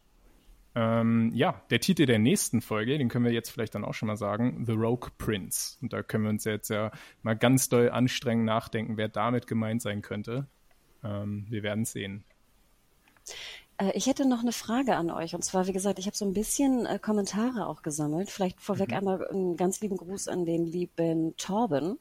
Der hat uns nämlich auch eine, eine Mail vorweggeschickt und schreibt zum Beispiel, nach jahrelangem heimlichen Zuhören möchte ich als möchte ich das Schweigen brechen und euch einen Kommentar zukommen lassen. Die erste Folge hat mir gut gefallen. Sie war am Anfang etwas zäh, doch das legte sich relativ schnell. Ich hatte ja noch die Hoffnung, dass in Bezug auf Gewalt äh, es sich, äh, sie sich zurückhalten würden. Doch da habe ich mich wohl gründlich geirrt. Ich hoffe mal, dass sie den Fehler der Originalserie nicht machen und den Weg des höher, schneller, weiter nicht gehen werden. Ein zweites Oberon, äh, Oberon äh, sollte verhindert werden. Ich freue mich auf die Wochen, euer Torben. Du, wir hatten es ja schon angedeutet mit ja dieser krassen Gewalt, ne? Also dass es jetzt nicht Herr der Ringe ist, mhm. sondern wirklich jetzt, wir sind in Game of Thrones und das soll auch jedem deutlich werden. Fandet ihr die Folge generell überfrachtet? Das Wort wurde auch sehr oft genannt. Ähm, oder fandet ihr es genau richtig im Sinne von jetzt reinzukommen und wie gesagt, deutlich zu machen, wo wir hier sind eigentlich, in welcher Welt? Also die Gewalt an sich war ja jetzt per se kein Kritikpunkt an Game of Thrones, sondern eher so, dass man so unnötige Vergewaltigungsszenen zum Beispiel hatte, die dann danach auch keine Konsequenzen hatten. Also, ne, die einfach nur drin waren und dann ist das passiert, aber das hat jetzt irgendwie keinen emotionalen Ballast verursacht für die Charaktere zum Beispiel. Und ja, ja, oder halt in dem Bezug, wenn ich das sagen darf, im Sinne von, die Frauen müssen vergewaltigt werden, um danach äh, mächtig oder, oder Badass Stärke Bitches zu, zu sein. genau, genau, genau. Ne? genau. Das ist ja natürlich auch eine, eine, die falsche Konsequenz in Anführungsstrichen. Ähm, ja, also ich, ich fand auch, ich fand überfrachtet kam man mir, klar, da ist viel passiert, auch so zeitlich ist da viel passiert, mhm. aber ich dachte mir, ich mhm. fand krass, dass das so viel Tempo hatte und ich fand, sie haben es relativ gut geschafft, das irgendwie zu verknüpfen ja. in der eine Stunde 15. Ich fand auch, also ich habe bei meiner Bewertung bei der Review, die ihr auch gerne mal nachlesen könnt bei Serienjunkies, ähm, erst vier Sterne stehen gehabt, weil ich dachte, ja, war auch richtig grundsolide. Und dann habe ich so last minute, bevor das online ging, noch einen halben Stern draufgepackt, weil ich einfach drüber nachgedacht habe, wie unfassbar schwer das gewesen sein muss mit dieser ganzen Vorgeschichte Game of Thrones, die Leute äh, waren damals so enttäuscht und jetzt gibt es einen Spin-off und alle glauben, das ist doch nur, um irgendwie das Franchise auszuschlachten und so weiter. Dass es so ein solider Pilot wirklich war, der eigentlich kaum enttäuscht hat. Also für mich hat er überhaupt nicht enttäuscht, ganz im Gegenteil. Ich habe das alte Game of Thrones Gefühl zurück und ich finde auch als Pilot mal ganz unabhängig von dem Franchise war das total gelungen, weil er einfach so so klar war, dafür, dass es eine komplizierte Geschichte wird mit vielen Charakteren und wir auch so ein bisschen immer die Weltgeschichte von Westeros mitverstehen müssen, finde ich, haben die das total elegant gelöst. Nicht zu, also da war Game of Thrones in meinen Augen auch schon immer ganz gut drin, dass sie eben diese Lore elegant eingebaut haben. Immer mit, bevor immer ein beklärendes Beziehungsgespräch kommt, kommt erstmal eine kleine Geschichtsstunde, die das dann irgendwie auch widerspiegelt. Und deshalb, also es ist wirklich in meinen Augen unglaublich, wie gut die das geschafft haben, dass wir einen so grundsoliden, noch nicht genialen oder so, also es ist natürlich nicht, nicht so krass gut wie Game of Thrones jetzt sofort, aber Game of Thrones war auch am Anfang nicht so gut wie Game of Thrones äh, später. Deshalb, ja, war ich dann wirklich eigentlich ziemlich begeistert, dass das alles so übersichtlich auch war, diese neuen Figuren. Weil hier zum Beispiel schreibt auch Lisbeth Oksana Polastri Prenzler, bin enttäuscht, kein Vorspann, zum Teil schwacher Cast, hoffe auf Emma Darcy, App 1 etwas überfrachtet, mhm. finde ich, hoffe es gibt mehr Tiefe und Charisma bei den Charakteren. Und da muss ich genauso sagen, wie du es gerade sagtest. Ich fand, wenn wir uns zurück erinnern, versuchen zurückzuerinnern an den Piloten von Game of mhm. Thrones, hatte ich auch das Gefühl, dass ich jetzt nicht super connecte mit allen. Da war vielleicht, glaube ich, Arya wahrscheinlich noch so der, der Charakter, mit dem man vielleicht sehr viel Zugang hatte. Aber auch einen, einen Tyrion oder so, das kam ja erst später, so meine ich, soweit ich mich erinnere. Und hier fand ich zum Beispiel auch, wie du eingangs sagtest, dass hier ähm, Millie Alcott wahnsinnig gut spielte. Und ich fand auch, und das ist jetzt vielleicht ja. eine gewagte These, aber ich fand, sie war auch ein bisschen überzeugender als Emilia Clarke am Anfang. Und du sagtest es ja auch, dass sie in vielen anderen Serien gespielt hatte. Ähm, aber ich fand sie, sie, ich finde, sie kam da rein und auch, wie gesagt, die muss ja auch unter wahnsinnig Druck und, und so gestanden haben, diese Rolle anzunehmen. Mhm. Und ich mhm. finde, sie hat absolut abgeliefert, plus den ganzen anderen Cast. Also ich habe ja. da bis auf Mitsuno leider, sorry, bis jetzt, habe ich da überhaupt keine Kritik zu äußern. Also jetzt auch die, Vielleicht die kleine ja. sind war jetzt auch nicht, glaube ich, so super duper überzeugend, aber auch solide. Aber mhm. Erkert hat es passt ja auch zum Charakter, dass sie eher ein bisschen verblasst Total. im Gegensatz Und ich fand also Erka, also äh, ich dachte wirklich so holla die ho, Respekt. Ja, die hat eine krasse Ausstrahlung und einfach der Charakter ist einfach so cool, weil sie eben diese Lockerheit mit hat, auch so ein bisschen leicht was Freches, so wie ihr Onkel Damon auch, aber für mich war sie auch tatsächlich so ein bisschen, ja, der MVP. Und das ist schon ziemlich krass, wenn dort ein Matt Smith neben dir spielt, ein Paddy Considine und so, also wirklich krass gestandene Schauspieler. Und dann am Ende ist es die, ich weiß gar nicht, wie alt sie überhaupt ist, so Anfang 20, die dann da wirklich alle so ein bisschen überstrahlt. Mario, wie, was findest du, also wie findest du die Alcock? Ah nee, du hast es sogar vorhin gesagt, ne, dass du sie gut findest. Ja, ich ja. bin generell ziemlich begeistert vom Cast, also von vorne bis hinten fast. Mm, ich bin auch sehr an den Charakteren interessiert und ich freue mich auf, darauf, äh, wie Matt Smith als böser Drachenonkel sich in den nächsten Folgen durch die Szenerie kauen wird. Was denkst du denn, Mario, wo er hinfliegt? Hast du da dir Gedanken gemacht? Also glaubst du, er fliegt ins Vale mit seiner Geliebten zu seiner Ehefrau oder was glaubst du, macht er? Er fliegt nach Valyrien und baut sich eine Steinmenschenarmee. Nur für dich. Ähm, du, da habe ich noch überhaupt nicht drüber nachgedacht, aber da es ja eher so ein intimer Rahmen ist und wir uns hier auf einen Hof konzentrieren, ich weiß nicht, vielleicht holt er erstmal seine Goldcloaks ab und zapft die ab und macht sich so eine eigene kleine Separatistenarmee auf? Hm. Weil die hat, er, die hat er ja selber erst sozialisiert, meinte er, ne? Das waren ja vorher irgendwie so Westeros-Wildlings Vorher waren das so, es war die auch ziemlich unwichtig. Die war nicht besonders mächtig und schlecht ausgestattet und so. Und er hat die Goldcloaks eigentlich richtig, also krass ausgestattet, mhm. äh, stark gemacht. Und die ist auch mächtig, weil ich glaube, das sind irgendwie 2.000, 3.000 oder so, keine Ahnung, ich erinnere mich nicht mehr ganz genau. Und das ist eine mächtige Armee da in King's Landing. Ja, und Lord Valyrian war ja auch einer seiner Unterstützer, von daher, da könnte er ja eigentlich auch äh, vielleicht in der, in dem Haus in dem Haus auch ein paar äh, Unterstützer bekommen. Und außerdem, es gibt doch auch noch äh, um die prominenten Häuser rum ganz viele kleinere Häuser. Da gibt es ja vielleicht auch verschiedene Lords und Ladies, die vielleicht ihn eher als äh, Königsnachfolge sehen würden. Ja, ich glaube, er hat sich das auch noch nicht ganz aus dem Kopf geschlagen, die Sache mit dem Thron. Ansonsten kann man vielleicht auch noch sagen, eigentlich muss man da gar nicht viel zu sagen. Ich finde das mittlerweile heutzutage echt schon das Mindeste bei einer Serie, weil ja alle Serien äh, so hochwertig produziert werden, dass die Ausstattung genial ist. Gut, manche sehen die Dracheneffekte vielleicht nicht so überzeugend. Ich glaube, wir fanden sie auch alle sehr cool. Ähm, einfach die Schauwerte, ne, die sind ja schon, also die stehen Game of Thrones wirklich in nichts nach. Und ich finde sogar, wenn man es wirklich jetzt vergleicht mit dem Pilot, was natürlich auch logisch ist, das ist vor zwölf Jahren gedreht worden oder noch länger bei Game of Thrones, dass das hier schon deutlich besser sogar aussieht. Das hatte ja damals auch kaum Budget im Gegensatz zu den späteren Staffeln. Game of Thrones wurde ja auch erst, mhm. also ab zwei, Staffel 2 richtig groß. Das ist ja wie bei fast allen Serien, so Breaking Bad ja auch. Mhm.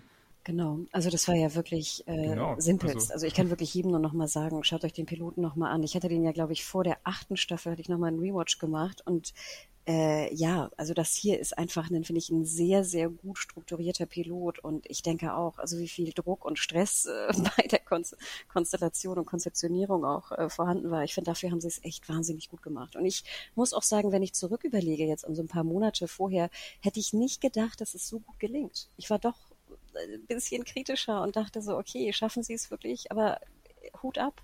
Mhm. Wirklich. Ja, ich finde, nach den ersten Trailern konnte man langsam optimistisch werden, weil also der richtige Trailer, der sah dann schon echt stark aus. Ich habe mir als Vorbereitung übrigens auch nochmal die achte Staffel Game of Thrones uh. angeschaut. Wahrscheinlich, um meine Erwartungen zu dämpfen oder so, oder ein bisschen zurechtzuordnen.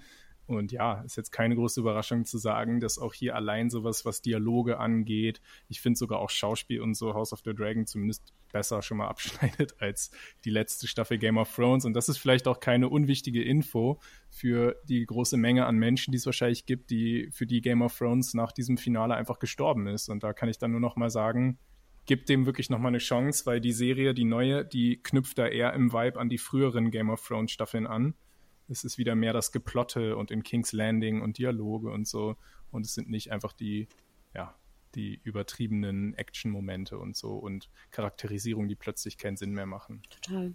Wenn ihr Sterne vergeben müsstet oder Kronen oder Schwerter, was würdet ihr von fünf für, diese, für diesen Auftakt, die Erben des Drachen, vergeben? Ich wäre komplett bei dir, Björn. Viereinhalb finde ich ist, äh, hätte ich auch, hätte ich auch gezogen. Ich hätte vielleicht sogar die fünf gezogen, einfach weil ich die, das so schwierig erachte, es gut zu machen. Und mhm. die, sage ich mal, drei, vier Kleinigkeiten, die mich gestört haben, jetzt auch wirklich nicht relevant waren im Vergleich. Ähm, aber viereinhalb mindestens hätte ich gegeben, ja. Ich würd, bin ja auch einigermaßen bei dir, würde mich, also ich könnte mich auf viereinhalb hochquatschen lassen.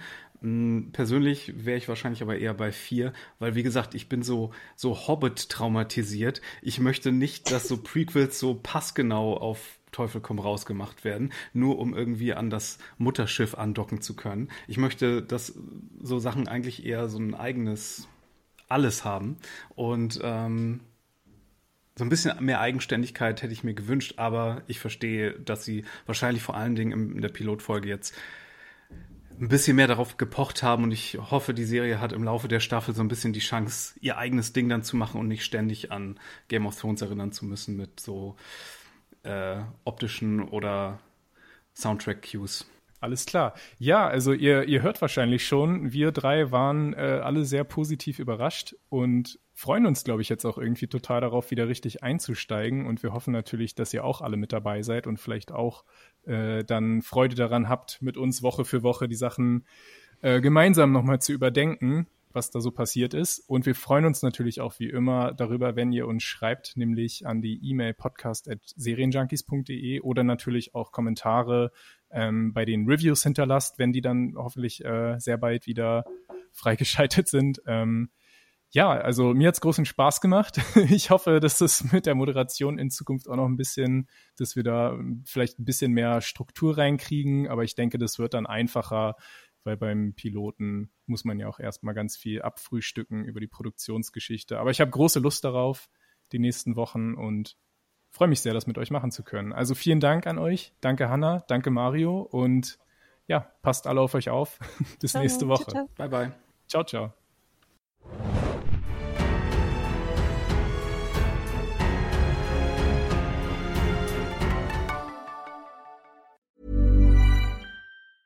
Hi, I'm Daniel, founder of Pretty Litter. Did you know cats tend to hide symptoms of sickness and pain? I learned this the hard way after losing my cat, Gingy. So I created Pretty Litter, a health monitoring litter that helps detect early signs of illness by changing colors, saving you money and potentially your cat's life. Pretty Litter is veterinarian developed, and it's the easiest way to keep tabs on your fur baby's health right at home. Go to prettylitter.com and use code ACAST for 20% off your first order and a free cat toy. Terms and conditions apply. See site for details.